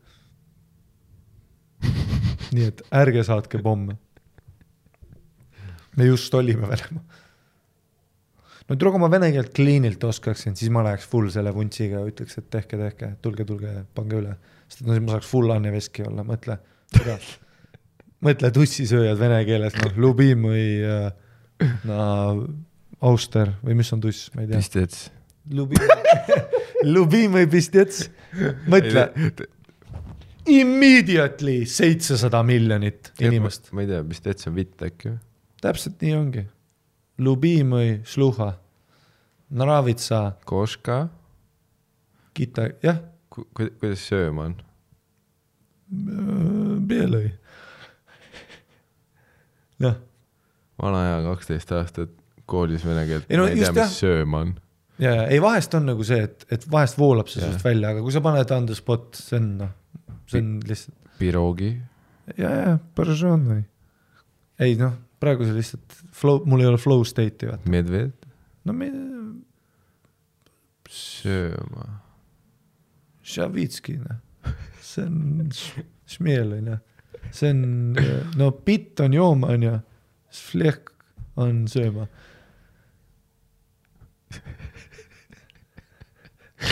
täiesti versus, kasutud kaksteist aastat. Moshi tisse, kotna krõsse, luuletusi tuleb nii, et vähe poleks. ja aga legit mõtle, kui, vaat see, see on ja naljakas, et kaksteist aastat koolisüsteemis vene keelt keegi sittagi ei oska. ei, ma Ma- oskan kõike, mida vaja on. mõtle, kui meil oleks keskmiselt matatunnist sama palju ette näidata, et sa oled kaksteist aastat koolisüsteemis matat õppinud no, ja kõik tüübid. tulevad välja. kaks pluss kaks, nad on mingi, no no kaks pluss kaks on nagu Starova, seda me teame. aga nagu noh, kui ma tulen sulle siin koos Siinusega noh, rääkima sulle midagi, sa noh. noh, sa praegu küsisid sööma, see on sama hästi kui noh, küsida koos Siinus, Siinus, siin.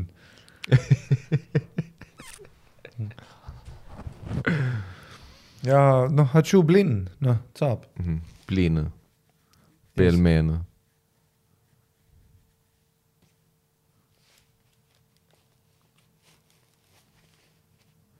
mõtle, no mis Vene turg meil oleks nagu legit kohe TNT komedis ju türa, sa oled see Tom mm. of Finland ja ma olen see super handsome nice guy. Mhm. noh, see on jah. siis me teeme keikasid selle tüübiga, vaata, kellel on see Jah. sambo outfit, ma vaata., ma tahaks lihtsalt vene keelt kasvõi sellepärast osata, et ma saaks sellest äh, kuradi TNT telekanalist aru, mis on mingi huumoriklubas või noh, TNT juumor. ei, seal on hästi palju. täiesti vuts, iga kord, kui me oleme kuskil Airbnb-s ja seal on telekas, siis peale Eesti kanali me vaatame kiirelt ka seda TNT-d või juumor või mis ta on ja, ja ja full see, kumbki meist, me ei saa ühestki naljast, ühestki sõnast aru. ai, vahest saab sõna, sa saad nagu premissitest ja aru. aga ma ei saa aru, miks nad naeravad, ahah, ja, ja no sest nagu legit me vaatame seda, keegi ütleb umin ja aplaus. No siis jaa, aga ütleb vaata, Adna Malenka ja Kuidas? aplaus, sa oled mingi ah, kuidas ta ütleb, on ju. kuidas kõik aplausi saab. ei muidugi see on Ja, aga sellest ma saan aru, vaata, et see on see, mida tihti meie kuuleme Eestis, et kui mingid vanemad mehed, vaata, et noh, mis iganes neil on, kuradi tütred on üritanud näidata, on ju, või mis iganes, lapsed on üritanud näidata mingit Eesti stand-up'i, siis tihti see kriitika on, mitte isegi kriitika, aga mingid vanemad Eesti mehed alati ütlevad, et no päris see ei ole ikka, mis need venelased seal teevad, noh et noh, vene sketš. jah, ja, ja, ja noh, ma vaatan seda, noh, sittagi aru ei saa. ja ma saan aru jah, seal on iga sekund aplaus. nagu sidesõna on aplaus, lause algus on aplaus, iga sõna. ja ma ei ole kindel, kas noh, no ei saa nii hull olla ju. ei no ja, ja ei muidugi ei saa, ei no isegi kui sa nagu noh, see, see. kui ma alustan lauset menja ja juba tuleb aplaus, siis mul on lihtsalt tunne, et ah aga neil on- on.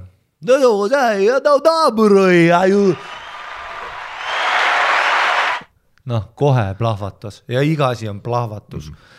Muidugi see noh, over, samas kui sa vaatad stand-up'i, siis seal on nagu lulle ka, neid puhtaid stand-up'e, me vaatasime, me vaatame hästi palju neid paneelikaid. Mm, -hmm. aga improv on see improvisaatsia, see saade on ju, aga kui sa vaatad seda TNT Comedy nagu see, mis neil on need Moskva õhtud, tulevad mingid ülihaiged kaamerad, suur publik, seal on ka haiged kill'id, aga seal on nagu lulle ka, sa vahest näed nagu mingeid nooremaid tüüpe ka mingit lugu rääkimas. ja siis noh, vahest, vahest mul on nii, et ma nagu punchline'i nagu kuulen ära, siis ma kuulen selle sõna ja siis ma nagu huvi pärast natuke Google Translate'i või midagi olen niimoodi vahest nagu teinud huvi pärast ja siis ma vahest olen nagu okei okay,, see oli nagu väga basic bitt, aga sai sellise noh, nagu legit vennad nagu tõstavad laudu mm. -hmm. aga seal on muidugi teine pool ka see, et noh, et seal mingis kuradi see, see luuleajakiri Värske Rõhk on ju mm, -hmm. seal oli mingi intervjuu, kus keegi ütles väga hästi, et, et, et luule on keele poolt kinni, kinni müüritud, et umbes kui sa üritaksid, isegi kui sa tõlgid, see on juba läinud. Nende ajastu sõnad, mis si-, äh, mis seos nendega on selle kultuuriga, selle inimesega, on ju, mhm. et see sõna tähendus ei tähenda, et võib-olla, et võib-olla seal stand-up'is ka vaata, nad ütlevad midagi, mida no umbes nagu kui ma käin Soomes, teen keikasid ja räägin soome keeles, vahest ütlen mingi lause, siis ma kuulen soomlasi naermas minu soome keele üle veel, sest et nad on nagu, et türa, ma ütlen noh, piiraka, ütled mingi lihtsa asja, nad on nagu, türa, ma ei ole kuulnud sõna nagu seda mingi viisteist aastat, aga see on lihtsalt, mida ma mäletan kasuisalt või midagi, siis nad naeravad, seal on nii palju nagu konteksti ka, mida ei saaks seletada. nüüd kindlasti selle vene stand-up'iga ka, vahest sa kuuled nagu, no nad on hästi palju tegelasi ka no kindlasti ja kõik see keelestruktuur, kõik on nii erinev, et, et isegi kui sa lööd mingi tõlkemasinast läbi, vaat sina ei saagi aru, et mis kõla sellel on, on ju.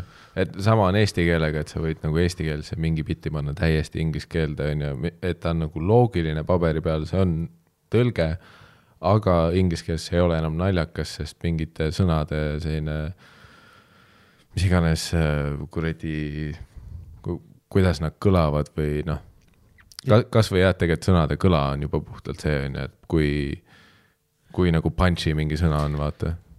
ja siis, kui me veel välja nagu zoom ime sellest nagu, sellest nagu, sellest nagu equation'ist, kui me vaatame seda suuremat pilti, siis on ju veel see, et, et kõige hullem on see, et kui huumorimeel on ka veel, et kindlasti on väga palju vene noori, meievanuseid, kes vaatavad nagu Ameerika stand-up'i ja kõike seda väga meeldib, muidugi Sloss ju tegi seal mingi tuhat siiti alles hiljuti, tegi tõlgiga koos veel on ju ja selliseid asju, muidugi saab teha ja värki.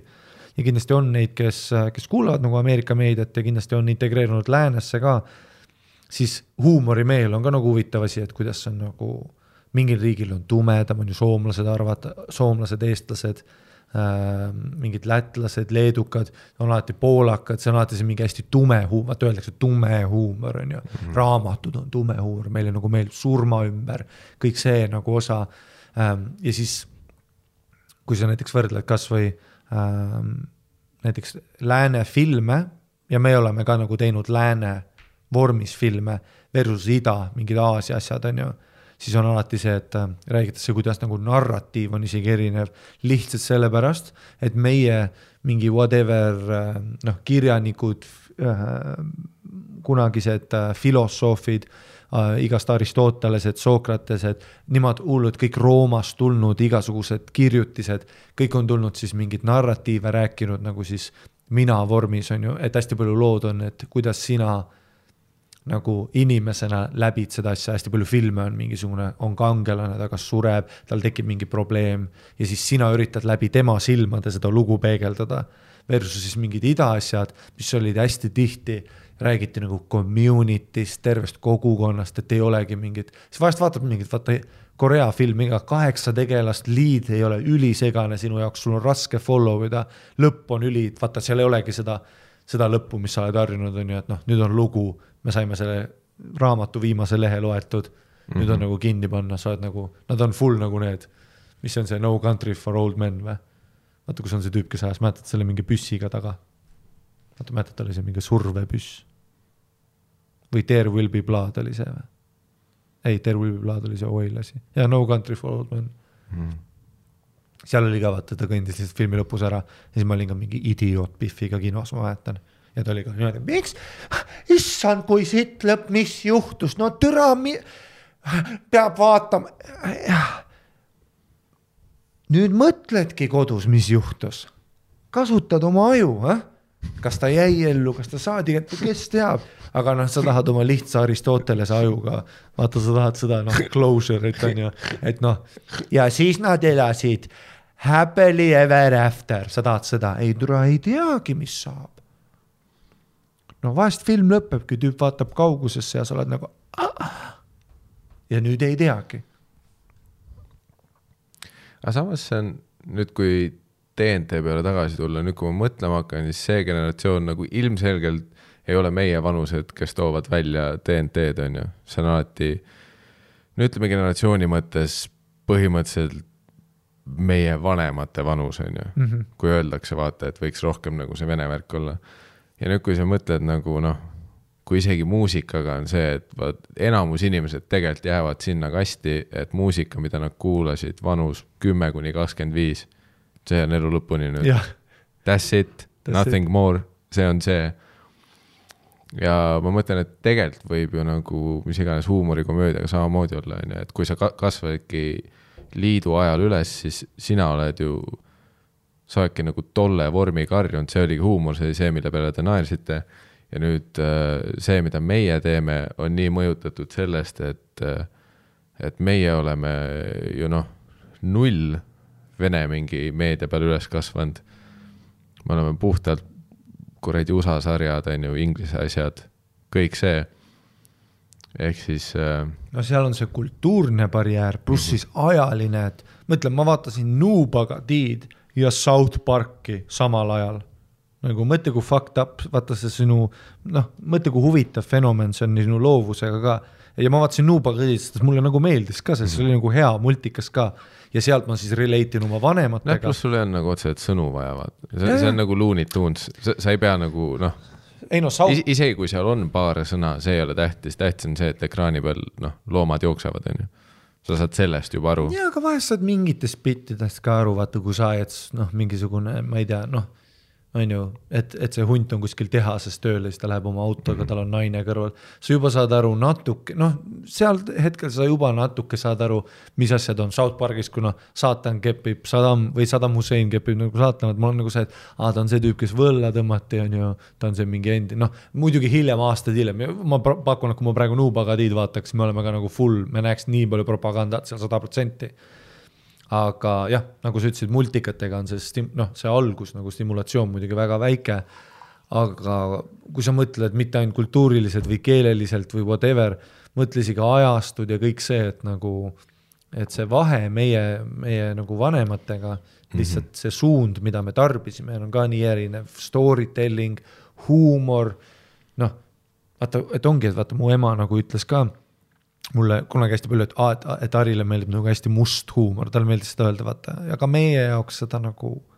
no see on umbes nagu, kui keegi, tead kui keegi kirjutab, vaata, et oh my god, ei Hari, sa oled väga naljakas, mulle väga meeldib, aga ei, sa võid, tead, võiksite noh, nagu vähem ropendada või nii, vaata, siis mul on nagu alati see, et Bill Burr ütleb kakskümmend korda minutis fuck, on ju ja sa kunagi ei näeks inim-, nad, nad on sellest diskussioonist juba, see on nagu nii mingi kaheksakümnendatel juba läbitud nagu aeg on ju, et kui Eddie Murphy ropendas laval, see on juba nii läbitud, nii ära räägitud. Ja, ja tihtipeale need tüübid on väga iroonilised ka, sest nad ütlevad mulle näiteks ütlevad, et ropenda vähem, sest nad ütlevad, nende lemmik on näiteks, aga mulle väga meeldib Louis CK.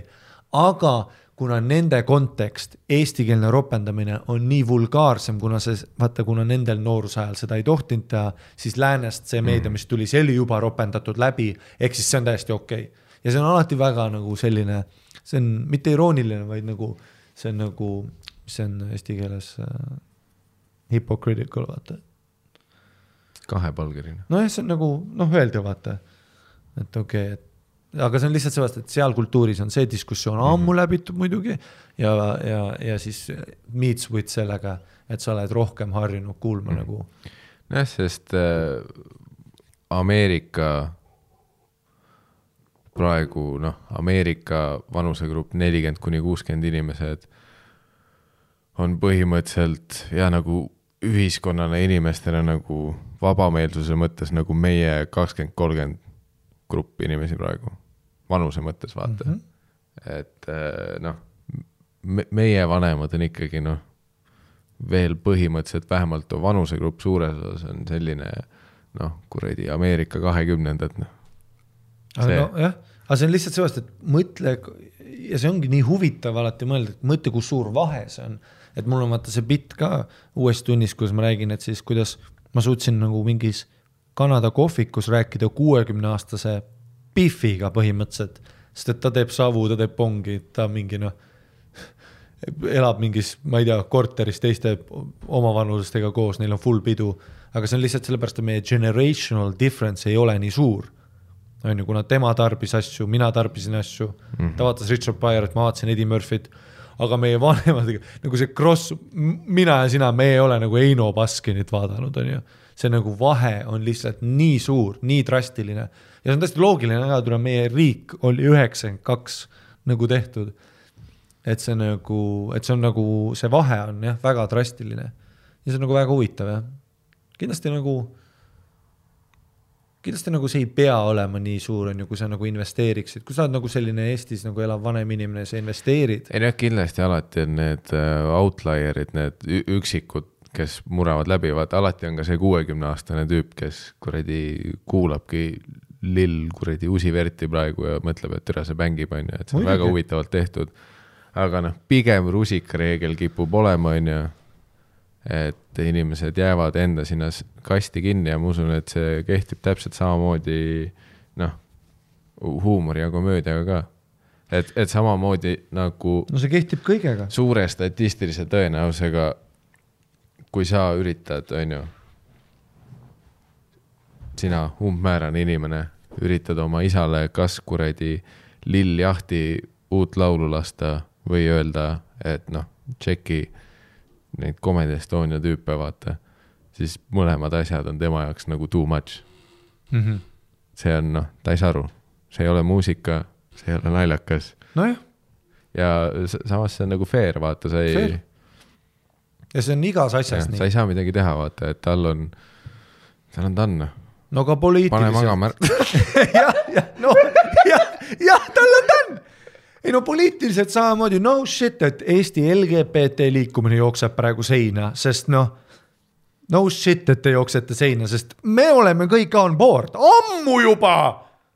ma olin on board, kui ma olin noh, ammu pange noh põõsas kepi perse, noh, fun on ju, mul muidugi me oleme, ära mul preaching to the choir, kui sa minuga räägid homoasjadest. ma olen ise homo, ma tean kõik, ma olen Harri Homo Mustonen, ma ju olen kõik, ei ole täna, ole see, homme oled too, ma olen in, ära mulle karju.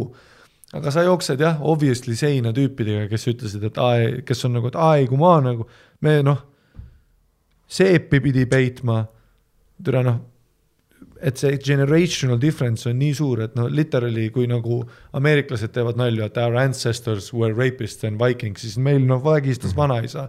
noh, meil on nagu see, et, et muidugi ta vaatab sind kivistunud seinaga, kui ta oli see, et aa ei, omal ajal homo, me tõmbasime noh, kuskil posti külge ja vaata, et sina ostad iga nädal kobarabanaane ja lased neil halvaks minna, kuni nad on selle hiiglasliku äädikakärbse parve all kuskil ja sa viskad nad aknast välja. su noh, isa süda tilguks verd, mõeldes selle peale, et ta nägi alles sinu sünni, siis kui sa sündisid, nägi ta banaani esimest korda. noh, mu emal on, mu emal oli nagu lugu, mida ta rääkis, kuidas ta esimest korda Coca-Colat maitses. nagu noh, see oli nagu occasion, kus see lääne Mm -hmm. maailm tuli siis meile üle ja nad olid nagu, ta ütles ka, et Raekoja platsis Coca-Cola, vaata. noh, ja sa oled nagu, et okei okay,, mul on nagu Nintendo GameBoy Color praegu käes, tossud noh, vilguvad, siin on kompass tossu küljes, noh. mul on kõik, ei noh, aga see ongi, see on väga huvitav, väga huvitav fenomen, mis toimub nende ex-Soviet riikidega Mm -hmm. et kõik see nagu kultuuriline, noh, poliitiline, et see on, see on päris crazy jah. noh, me jookseme nagu seina, Mm. see vahe on ikka väga drastiline, väga kiire. mm..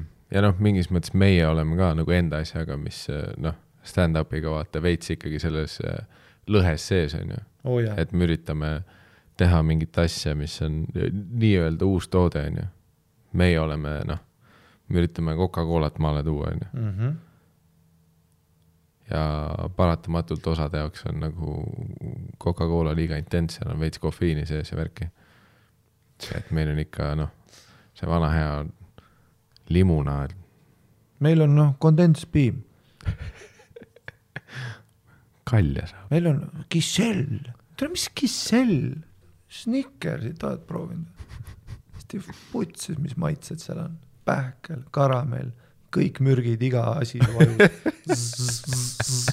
kisell on lihtsalt suhkur, noh. et noh, see banaanimaa oli väga naljakas, noh, kui, kui minu vanaema näeks, kuidas ma seepi kohtlen. kuidas ma vaata, tead see seebi, tead see väike kuradi see, noh, tead see väike kuradi asi Mhm. tead, kui see hakkab otsa saama. noh, läheb pooleks see käes, see väike, vaata, tead, kui ta on peaaegu läinud. Mhm. noh, vanaema nagu noh, kui ta näeks, et ma lihtsalt võtan uue, vaata seebituubi, ilma et ma ei liimi seda vana sinna külge, vaata. tead, sa pead liimima selle vana sinna külge ja seep jätkub. noh, sul on veel, noh, sul on veel, tead, sul on, see kõ- kõlab väga mingi Soviet reklaamina ja seep jätkub. sul on mingi noh, viie seebi, seebi, seebi, seebiklotsi pärast on see esimese söö- seebiklotsi remainsid veel alles, mul, mul oli palmulive, mul oli mingi noh, see palmulive, millega ma pesin ennast keskas, oli see, millega ma lasteaias nagu perset pühkisin või noh, või noh, see klots oli küljes, noh nalja teed või? noh, mu vanaema on elus seitse korda seepi ostnud, onju. noh, mitte see, mis ah, mul, noh, mäletan ka, meil oli see, vaata granaate olnud üle. kuradi kümme aastat seda granaat olnud, proovime äkki midagi muud, noh. Full vanaema plahvatas, vaata, mis midagi muud. ja siis räägib, et noh, ma sain seepi esimest korda see aasta, noh. noh, räägib mingi loo sulle, vaata, et kuidas sa ei ole tänulik ja värki ja ja siis noh, kui sa sülti ei taha süüa, siis lööb rusikaga lauda, ütleb, et söö raisk, vaata, sa oled nagu, et Kinder Delice on nagu külmkapis. ja sa pakud mulle sülti.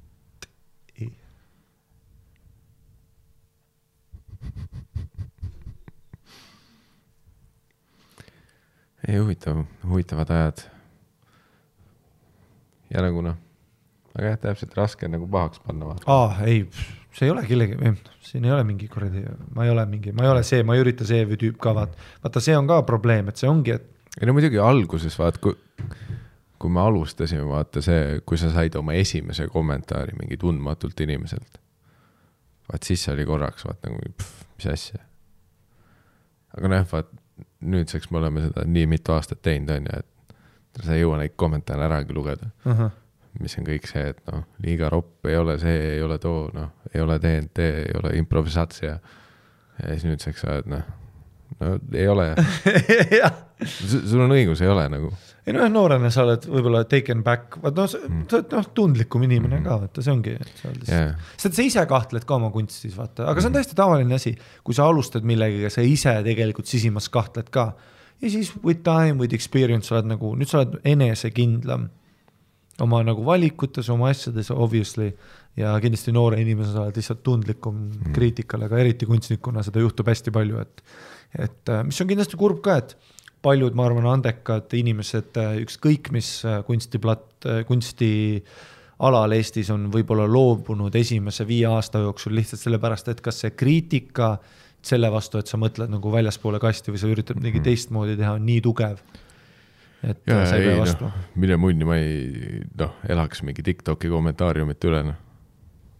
Fuck that shit noh. kui ma peaks vaatama seda, kui, kui ma teeks mingit asja Tiktokis ja kui ma peaks päriselt vaatama seda kuradi noh, rahet, mis seal toimub. noh, kohe lõpetaks, läheks metsa elama, hakkaks noh, puidust mingeid asju voolima või ma ei tea.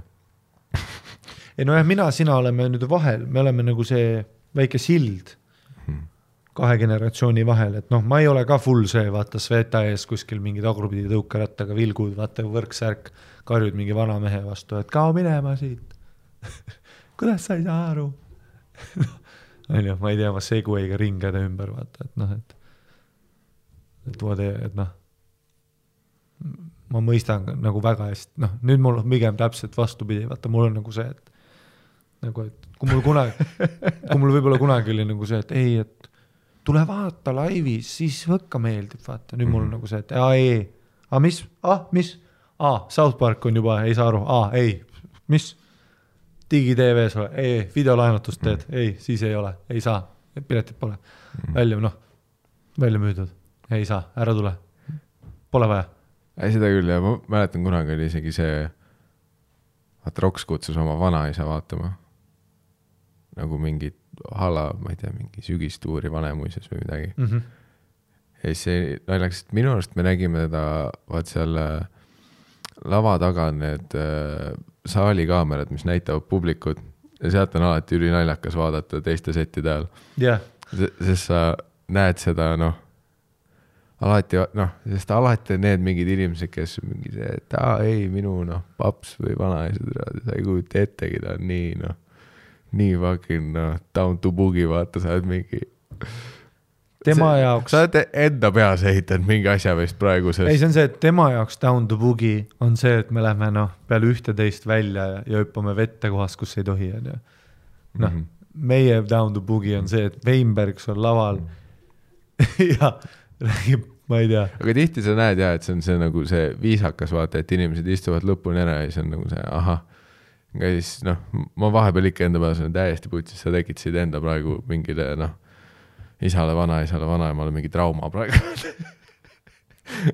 mis on hea, vaata, huvitaval kombel on alati see, et nagu emad ja vanaemad vaata lähevad noh äh,. seal on alati see, et nagu, kas see on see mingi naiste empaatiavõime või mingi asi, aga noh, vanemad naised alati nagu on kuidagi rohkem avatud, nad on mingi see, et aa, et see on see, mida meie lapsed naudivad või see, mida noored teevad, ma üritan aru saada. vaata, aga meestel nagu tuleb minu arust äh, ikkagi tihedamini lihtsalt see, et noh, vaat mehed lähevad full sinna, et ei ole. asjad, mis toimusid siis, kui mina olin kümme kuni kakskümmend viis ja peale seda ei ole midagi. That was it, that is all, I am out. ei no see on nii klassikaline, noh, see vana torisev mees on ju, et ta ütleb, et noh ei, taha. mingi ei, lihtsalt ürita nagu, et ürita see sinna nagu noh, vaata see, et kui keegi üritab hullult juurde seletada, ei, aga noh, sa pead nagu lihtsalt selle nagu raamistiku enda jaoks välja mõtlema, vaata, et sina üritad seda asja näha liiga nagu enda selle kasti seest, aga sa pead nagu teise kasti. ei, müür on üleval ja müür jääb, minu kast jah. ei mahu läbi aga see on igas filmi, igas fil-, see on see alati see tegelane. ma vaatasin hiljuti, vaatasin seda Quiet Place äh, teist osa ka, seal oli ka üks tüüp, vaata, kes noh, oli kuskil punkris, vaata noh, ei tohi minna, ei lähe, raadiot ei kuula, ma ei taha riskida. ja siis mingi vaata noor pihv, kes on nagu, tahab nagu mingi maailma päästa, on ju, seal on küll full post-apokalüptik, on ju. siis ütles ka, et miks sa nagu, mis sa nüüd tahadki siin punkris ära surra, jah, siin mm. ei ole, vale on. see küsis, et vaata, et miks üks raadiojaam mängib, kuskilt see peab ju mängima. et lähme vaatame, äkki seal on veel inimesi, ei, pole, ükskord käisin, väga halb oli sitt oli, üks, ta ütles ka, et no ei noh, need inimesed, kes praegu veel elus on, neid ei tasu usaldada, noh full kibestunud värki noh. ja siis noh, jäi oma sinna kuradi mm., ei näe, sest äh, ja, ja ma saan aru, et praegu me elame eriti veel selles ajas ka, et vaat kuna me oleme nii palju vabamaks läinud, siis me oleme jõudnud sinna, kus noored üritavad nagu vanemaid ümber veenda. Versus on ju mingi, kui me lähme noh, kuuekümnendad, seitsmekümnendad, vaat kus olid ka noh, oma ajastu kohta kreisid noored, aga noh, nemad olid juba all andnud, vaata, ta oli see, et mina ei hakka oma sõjaveteranist isa nagu noh, ütleme, et alt laieneb püksid, tegelikult sa ei saa aru, onju Nad olid lihtsalt fuck you mom and dad on ju, Woodstock it is. aga, aga vaat ja praegused generatsioonid on see, et noh, me üritame, on ju, ikka seletada ja siis noh, kõik see, et kui keegi ütleb, et no see ei ole Monty Python on ju, siis vaat nagu need noored, kes üritavad vanu valgustada, vaat siis sa tuled selle argumendiga, et jaa, aga noh, tegelikult kui me nüüd lähme ajas tagasi, siis kui Monty Python välja tuli, olid samamoodi kuuekümne ja kaheksakümne aastased härrasmehed kepi ja monokliga, kes ütlesid, et see ei ole naljakas ja see on üle piiri. ja see on noh, mm -hmm. et, et see on paratamatult see eluring on ju, et sina ütled praegu vaata, et noh, see ei ole päris Monty Python, mis on nagu see, et jaa, aga noh, kui sina olid noor, siis olid ju need, Monty no- Pythonil oli täpselt seesama asi. kui ma vaatan Bo Burnhami, ma ütlen, see pole CK. noh, Louis CK räägib pika mõnusa loo, kus me, no see on nagu, mäletad, me rääkisime, kus vaatasime vaata stand-up'i kodus, vaata. noh, sa olid oma kodus naisega, ma olin oma kodus üksi äh,. vaatasime Netflixist, vaata. ja noh, sa ütlesid, et sa vaatasid seda noh, neid paar katset vaatasid, aga enne seda panid selle London Hughes, vaata, kes on väga noh, andekas briti, aga noh, lava plahvatas, salto, karjub, kõik vilgub Mhm. kõik on in your face now, it, noh, TikTok põhimõtteliselt füüsiliselt, noh. kõik plahvatab, vilgub. siis sa olid ka tusane, vaata, ja siis tuli Neit Bargatse, kahekümne sekundilised pausid, vahepeal vaatab tühja, üks lugu ei lähegi kuskile. noh, mõnus, tarbitav ah,, peaceful. Siis noh, meil on ka vaata, Eddie Murphy on tegelikult ülivaikne ja üli nagu rahulik võrreldes noh, kui sa vaatad täiesti, vaatad, no ongi mingi Andrew Schultzi video, vaata, kus tal ühe üleval räägib väike tema ühte bitti, siis on suur see tema, siis tal sõber on kõrval mikriga, taga on propeller, mis keerleb ja siis noh, Wheel of Joke käib kõrval, vaata, kus iga minut on uus nali. Sihuke raamat on ka The Business of Fun'i, mis räägib siis nagu, et kuidas huumor on täiesti igas asjas, noh, kõik poliitika kuni kuradi igasse asja, siis ta ütleb ka, kuidas, et et kuidas naljad on kogu aeg accelerating ja ta nagu ponderib ka, et kui, kui kaugele see minna saab. et siis ta võrdles ka, et noh, et mingit, võrdles äh, Benny Hilli, Mr Bean'i ja siis äh, noh, no seal oli üks Mr Bean, et see kiriku sketš, kus tal on, vaata tead, ühes taskus on komm ja teises taskus on salvrätik, kus on tatti täis ja siis tead, lähed sassi mm. -hmm. see on kaheksaminutiline sketš, kus on no more or less kui mingi kuus nalja. see ehitab vaikselt ja siis ta tõi näiteks selle, vaata, mis see on see Kimmy Schubert, ei, see on see Kimmy Schmidt mm, -hmm. Broken Kimmy Schmidt. see Unbreakable Kimmy Schmidt. Unbreakable Kimmy Schmidt, nelikümmend kaheksa punchline'i minutis, noh, see on rata, kõik läbi, seal on kirjutajate ruumid, sul on ta-ta-ta, et kuidas see on kiirenenud. ja siis ta ütles ka, et noh, ma ei tea, kuhu me lähme varsti, et noh, varsti ongi see, et sul on ühes kõrvas käib podcast, teises kõrvas käib see huumoriminut koos Mattias Naaniga, siis silmades prillide ees on sul noh, siis tuleb kontroll peale, teeb bitte, noh, varsti on bitt, noh, sada punchline'i per minut ha, ha, ha, ha, ha, ha, ha, ha. onju, et noh, kui sa vaatad, noh, noh, Family Guy on ju liiga palju, mäletad Family Guy'd kunagi vaatasid? lõpuks sa vaatad kaheksakümmend episoodi, sul on surnud nägu, tatt voolab, sa ei oota, sa ei naera enam, sa ei naera enam sa lihtsalt noh, oled full, sa oled overloaded noh. mõtle, sa olid, mõtle, meie vanaisa kuulis ühte nalja kuus. ta kuulis ühte nalja aastas. ja siis naeris selle üle järgmised kaheksa kuud. meil on noh, bitt, bitt, bitt, bitt, bitt, kõik on bitt, siin on TikTok, Twitter, Boom, Facebook siin on naljakas kass, hüppab, ai, siis kass mängib oi, oi, oi, siis tuleb see vaktsiini, see on ka nüüd naljakaks tehtud, siis Messengeris see kirjutas toda sul on? sa kuulsid ühte nalja terve elu jooksul, võib-olla, esimese maailmasõja jooksul. Aga noh, nüüd on vähemalt see pluss, et äh, kuna meediat on nii palju, vaat siis igal asjal on oma counter ka, on ju. ehk siis nagu igale suunale tuleb mingi vastusuund ka. et noh iga sarja kohta, mis ongi see, nagu sa ütlesid, et noh, minutis on mingi miljon nalja, on ju, see on nii läbi kirjutatud, seal tuleb rattatatata, noh.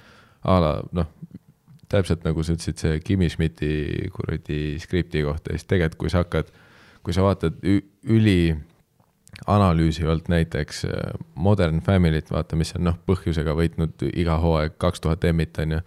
noh, kaksteist hooaega järjest, iga hooaeg kõik emmid, on ju. ja siis mäletan ja nagu kunagi ma vaatasin Modern Family't lihtsalt, noh, paned sarjana taustaks, vaatad, sööd. ja siis mäletan, et kui ma kuskilt midagi nagu lugesin selle kohta, vaata, kui läbikirjutatud see on ja siis nagu ükskord noh, vaat see on see mingi klaasi purunemise hetk, vaat kui sa nüüd vaatad nagu teise pilguga, et kui sa lihtsalt ei tarbi, vaid kui sa üritad nüüd analüüsida seda, mida sa vaatad, ja siis ma sain aru, et ongi ju nagu iga lause, igas lauses mingi pitt sees, jah, nad kõik ei ole nagu sellised, noh plahvatavad, paljud jooksevad sul isegi radari alt, seal on nii palju, vaata, et nii su aju ei suuda hoomatagi. et see on, isegi dialoog on nii läbi kirjutatud, et noh, ongi ainult ratatatt. üks tüüp ütles, noh, pealt vaadates sa mõtled, et keegi ütles lihtsalt nagu ühe infokillu, aga nüüd sa vaatad, et aa, siin oli kaks nalja sees. see, kes talle vastas, vastas kolme naljaga. sa oled nagu täiesti perses, siin on noh, nii palju ja noh, mis lõpuks ongi see pluss, on ju, et, et, et suure publiku mõttes siis noh, igalühel jääb mingi asi, mingi nali, on ju, kahe silma või kahe kõrva vahele. aga, aga noh, igaüks saab vähemalt kuskilt mingi nalja, sest see on kõik nalju iga täis. lause on set-up punch'iks ja iga punch on segue järgmiseks premise'iks see raamatus oli ka ütles väga hästi, et millal sa teha kõik kedagi köhatamas. no ükskõik, mis sari, film, asi sa vaatad, vaatad, vaatad, mille, aga samas vanad filmid, oh my god, no mingi Godfather, kaksteist minti pole dialoogi, full mingi auto sõidab keset teed lihtsalt. no lihtsalt ehitab seda pilti. No see, see on muidugi asi, millest Eesti film on ikka seal, vaata. aa ei noh, ikka on viisteist minti see trussikutest tüüp akna peal lobi no tegemas see on sellepärast, et meil oli võtteplatse kaks, noh, mm. -hmm. film saab toimuda kas magamistoas või maja ees. That's it, et seal ei ole jah seda, kus me saame, noh, vahepeal paneme selle Monaco tseeni siia. aa, õigus, eelarve on noh, kuussada euri. hästi palju Mait Malmsteni nägu on. noh, screen time Eesti filmides on ligi tund nelikümmend on näitleja näha seal ees, noh. ma just mingi, see või eelmine nädalavahetus pinsisin selle ära, vaat see mingi FX-X-i sari, see Dave, see on Jah. Li- Lil Dicki see sari ja Andrew Santino on ka seal. ja, ja seda algust, noh, mul ei ole kunagi nagu, vaat kunagi, kui ma pidin Sandri autoga sõitma, tal on noh, Sander armastab muusikalist komöödiat ja räppi, seega Lil Dicky on nagu Sandri üks nagu main guidest on ju, tal on kõik Lil Dicky asjad peas. aga nagu Lil Dicky nagu siis, kui ta mussi tegi, see oli alati minu jaoks nagu see, et jah, ma nagu saan sellest aru, aga see on minu jaoks nagu, nagu see ei tõmbanud mind sisse nagu kummagi poole pealt, ei nagu selle muusika poole pealt, sest see ei ole nagu räpi mõttes see asi, mis mind nii hullult nagu kuulama paneks. ma ei taha bitte, kui ma kuulan räppi ja ma ei taha bitte muusikas No- minu jaoks muusika on nagu tõsine fucking asi. sellest me oleme aru saanud. Ma tahan nagu- tõsisemaid tüüpe ma tahan nagu ainult ja, ja ei for real, ma ei taha mingeid vaata haha and then I will shoot you with the Snickers bar nagu see on mingi mine vittu hmm., ma lasen relvaga. noh, ükski jah, no Sander armastab neid asju, mingi ahah, nii quirky viis öelda mingit lauset, vaata fuck you, mul on ainult tõsine shit. aga see sari oli nagu üllatavalt hea, nagu ma noh, põhimõtteliselt alguses hakkasin ka ainult nagu sellepärast vaatama, et ma nägin seda, et see Andrew Santino on mingi kõrvalrollis seal, siis mõtlesin nagu noh, huvi pärast vaatab, mis projekt see on, on ju. aga see oli, lahe on näha, vaata, et nüüdseks on nagu nii mingid sellised veidrad fringe asjad, vaata, et noh, sa eeldaks, et Lil Dicky saab nagu enda sarja, mis nagu näeb välja ka nagu see on professionaalselt tehtud nagu noh, ma oleks eeldanud, et tal on jah, mingi Youtube'i sketšid või mingi selline on ju, et noh, üle võlli mingi asi. aga see on nagu legit hästi filmitud ka, see näeb välja nagu noh, vahepeal mingi draamasari põhimõtteliselt. ja ta ei ole isegi, sarjana ta ei ole isegi nagu naljakas otseselt, ta on nagu lihtsalt hea sari, see oli noh, hästi huvitav, aga jällegi mingi asi, mida USA-s saab nüüd teha, on ju, sest noh, USA-s tehakse nüüd rohkem sarju kui kunagi varem, sest sul on kakskümmend tuhat streaming service'it, on ju, mingid telekanalid on ikka elus. kõik yeah., kõik peavad tootma järjest rohkem, sest inimesed tarbivad järjest rohkem. Desperate women, now on footbag. noh, mingi iga päev on mingi uus see teenus, millest. Hulu pluss, siit tuleb Brothers of Wall, mingi Robert De Niro ja Brad Pitt, saad nagu tere, see on see, et iga päev need, et noh, kohe lükati mingi sarja uus hooaeg, terve hooaeg lükati välja, sa oled KTM. üks hooaeg, see on päris palju tööd ju. kus iga päev tuleb järjest peale. ja alati on mingi sari Never heard of it, season kuusteist. noh. Season seven of Panic Man. ja siis need seljad kokku võtta. ja noh, seal on mingi noh, Dave Smith, seal on noh, Adam Sandler, kõik Trevor Noah, kõik on, kõik, kõik on pearoll, kõik on nagu iga päev kaameras, saad nagu, mis asja Trevor Noah on sarjas, what the fuck noh. alati nii noh, mingi noh, Lady Gaga starring in Man of Man. Now on FX2 ja samas on lahe vähemalt, et noh, nüüd on vaat, nagu see, et jah, see on nagu otsimine, noh, mingis mõttes sarjade otsimine on muutunud sama raskeks nagu endale sobiva porno leidmine, vaat sa pead nii palju scroll ima lihtsalt. noh, vaat see, kus sa lõpuks oled tund aega otsinud, aga sa ei vaata midagi no ma ei vaata ühtegi sarja, sa oled tund aega otsinud midagi, mida vaadata lihtsalt. mina ei vaata ühtegi sarja, ma ei saa. aga samas, kui sa leiad Meil- midagi head, see on alati väga, väga selline rewarding tunne ja mõnus. kui on üle ühe season'i, ma ei vaata ja kui on üle kahe episoodi, kahe, kaheksa episoodi, ma ei vaata.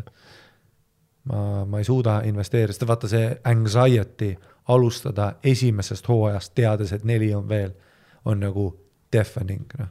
Sopranod, forget about it, Breaking Bad, tapa ära ennast, The Wire, mind ei huvita, Game of Thrones, ahah. noh, Walking Deadi ma pidin vaatama, sest ma tegin kuus hooaega ära, nüüd you fucking you fucked me, noh. nüüd ma olen kuradi hooaeg kümme, nad on ikka kuskil poes. Nad on ikka kuskil kaubanduskeskuses mingi relvaga koos, tule millal te ravite ära selle fucking asja? millal te ära lahendate? hmm.. asi, mida paljud koroonakühti küsivad ka. Walking Tallinn, now. on CBS pluss two. seda, seda ja, kui vähe koroona asju tuleb, no üks oli mingi armastusfilm, kus ta oli oma toas üksinda. siis oli see zombi oma, vaata, kus oli see, no ma eeldan, et ma tahan seda filmi, huvitav, kas nad võivad, ma mõtlesin täna, kas nad võivad selle filmi teha, kus nad ütlevad, vaata, et vaktsiin on mürk, nagu filmi plott on see. kindlasti võivad.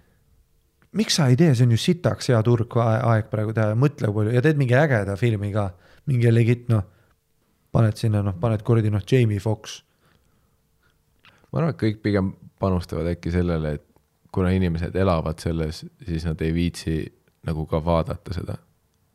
nalja teed, ma tahaks näha praegu mingit õudukat, kus vaatab jälle esimest vaktsiini, sa hakkad kukkuma surnuks. nojah, aga nagu me aru saime, enamus meediast ei ole sulle tehtud, noh. inimestele tehti Game of Thrones, sina oled see noh, üks protsent. sinu jaoks ei tehta midagi. ei no ma vaatasin neli hooaega Game of Thronesi, aga igav oli ju.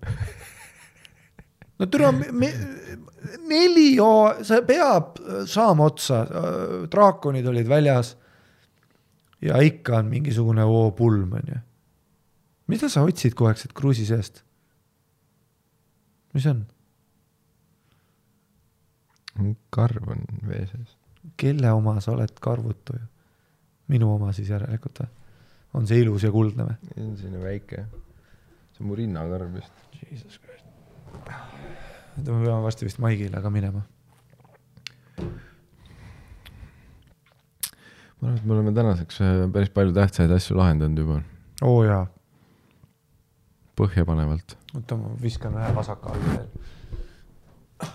oi. täitsa vutsis. I m down. enam, oh my god. okei okay., sa otsid sealt seda karva edasi siis. ma no, siis teen ta, seda ta, saadet ta üksinda ei. tulnud välja ma, siis teen seda saadet üksinda. ta ei tulnud välja. Patreon.com kaldkriips äh, tussisoojad on meie see Patreoni sait, kus on selline podcast nagu Kes on kes, ma just täna käisin veel mingitel asjadel järgi, et äh, uued statiivid, kaamerad, juhtmed ja, ja äh, veel tuli asju meile arvutitargast kohale, et äh, et kes on kes on iga kuu podcast, meil on oma Instagrami kanal, meil on oma väike list, kus me saadame väga ilusaid sõnumeid teile, me suhtleme, meil on oma väike community, oma väike life seal, kus äh, meil ei ole vaktsi-, ei, meil ei ole valesid ja meil on ainult see on ausus see, kus Harri räägib tegelikult vaktsiinidest. no ma räägin that's what's up, ma räägin, kus ma selle koroona fucking passi ostsin uh,. ma räägin asju nii nagu on, see on meie väga äge community ja nagu iga päev uh,, siis ka täna on liitunud meiega kaks inimest, Martin Arus ja Sirlu. Martin Welcome. Arus ja Sirlu, welcome to the family that will be around, not like your own. Patreon.com kaldkriips, tussisoojad, Patreon.com slash tussisoojad pizdets, Aitäh. maladjets, kõikidele, kes on Patreonis. rõõba, rõõba Lubov äh,. sinu vene keele õpetaja nimi. mina olin Miikal Meemaa. ja mina, Harri-Mati Mustonen. aitäh. kõiki perse, ma võin su ema ajada nutma, ma võin sind lüüa, onju. su naist sõimata. aga see on meile tore? see on mulle trauma, sulle trauma, kõik nutavad. sa olid enne fänn, päästan sinu. millised naiskad meie oleme, mina nii, nicest guys in the bees, Noises fuck. nicest fucking guys in the bees, known as in the bees, nicest guys in the bees. Pärnust tuleb Trigger ja nicest guys on the block. me mõistame, kuulge, keda me petame, me ei ole DJ, meile pakuti välja piletid kümme, aga nicest guys. Nicest guys.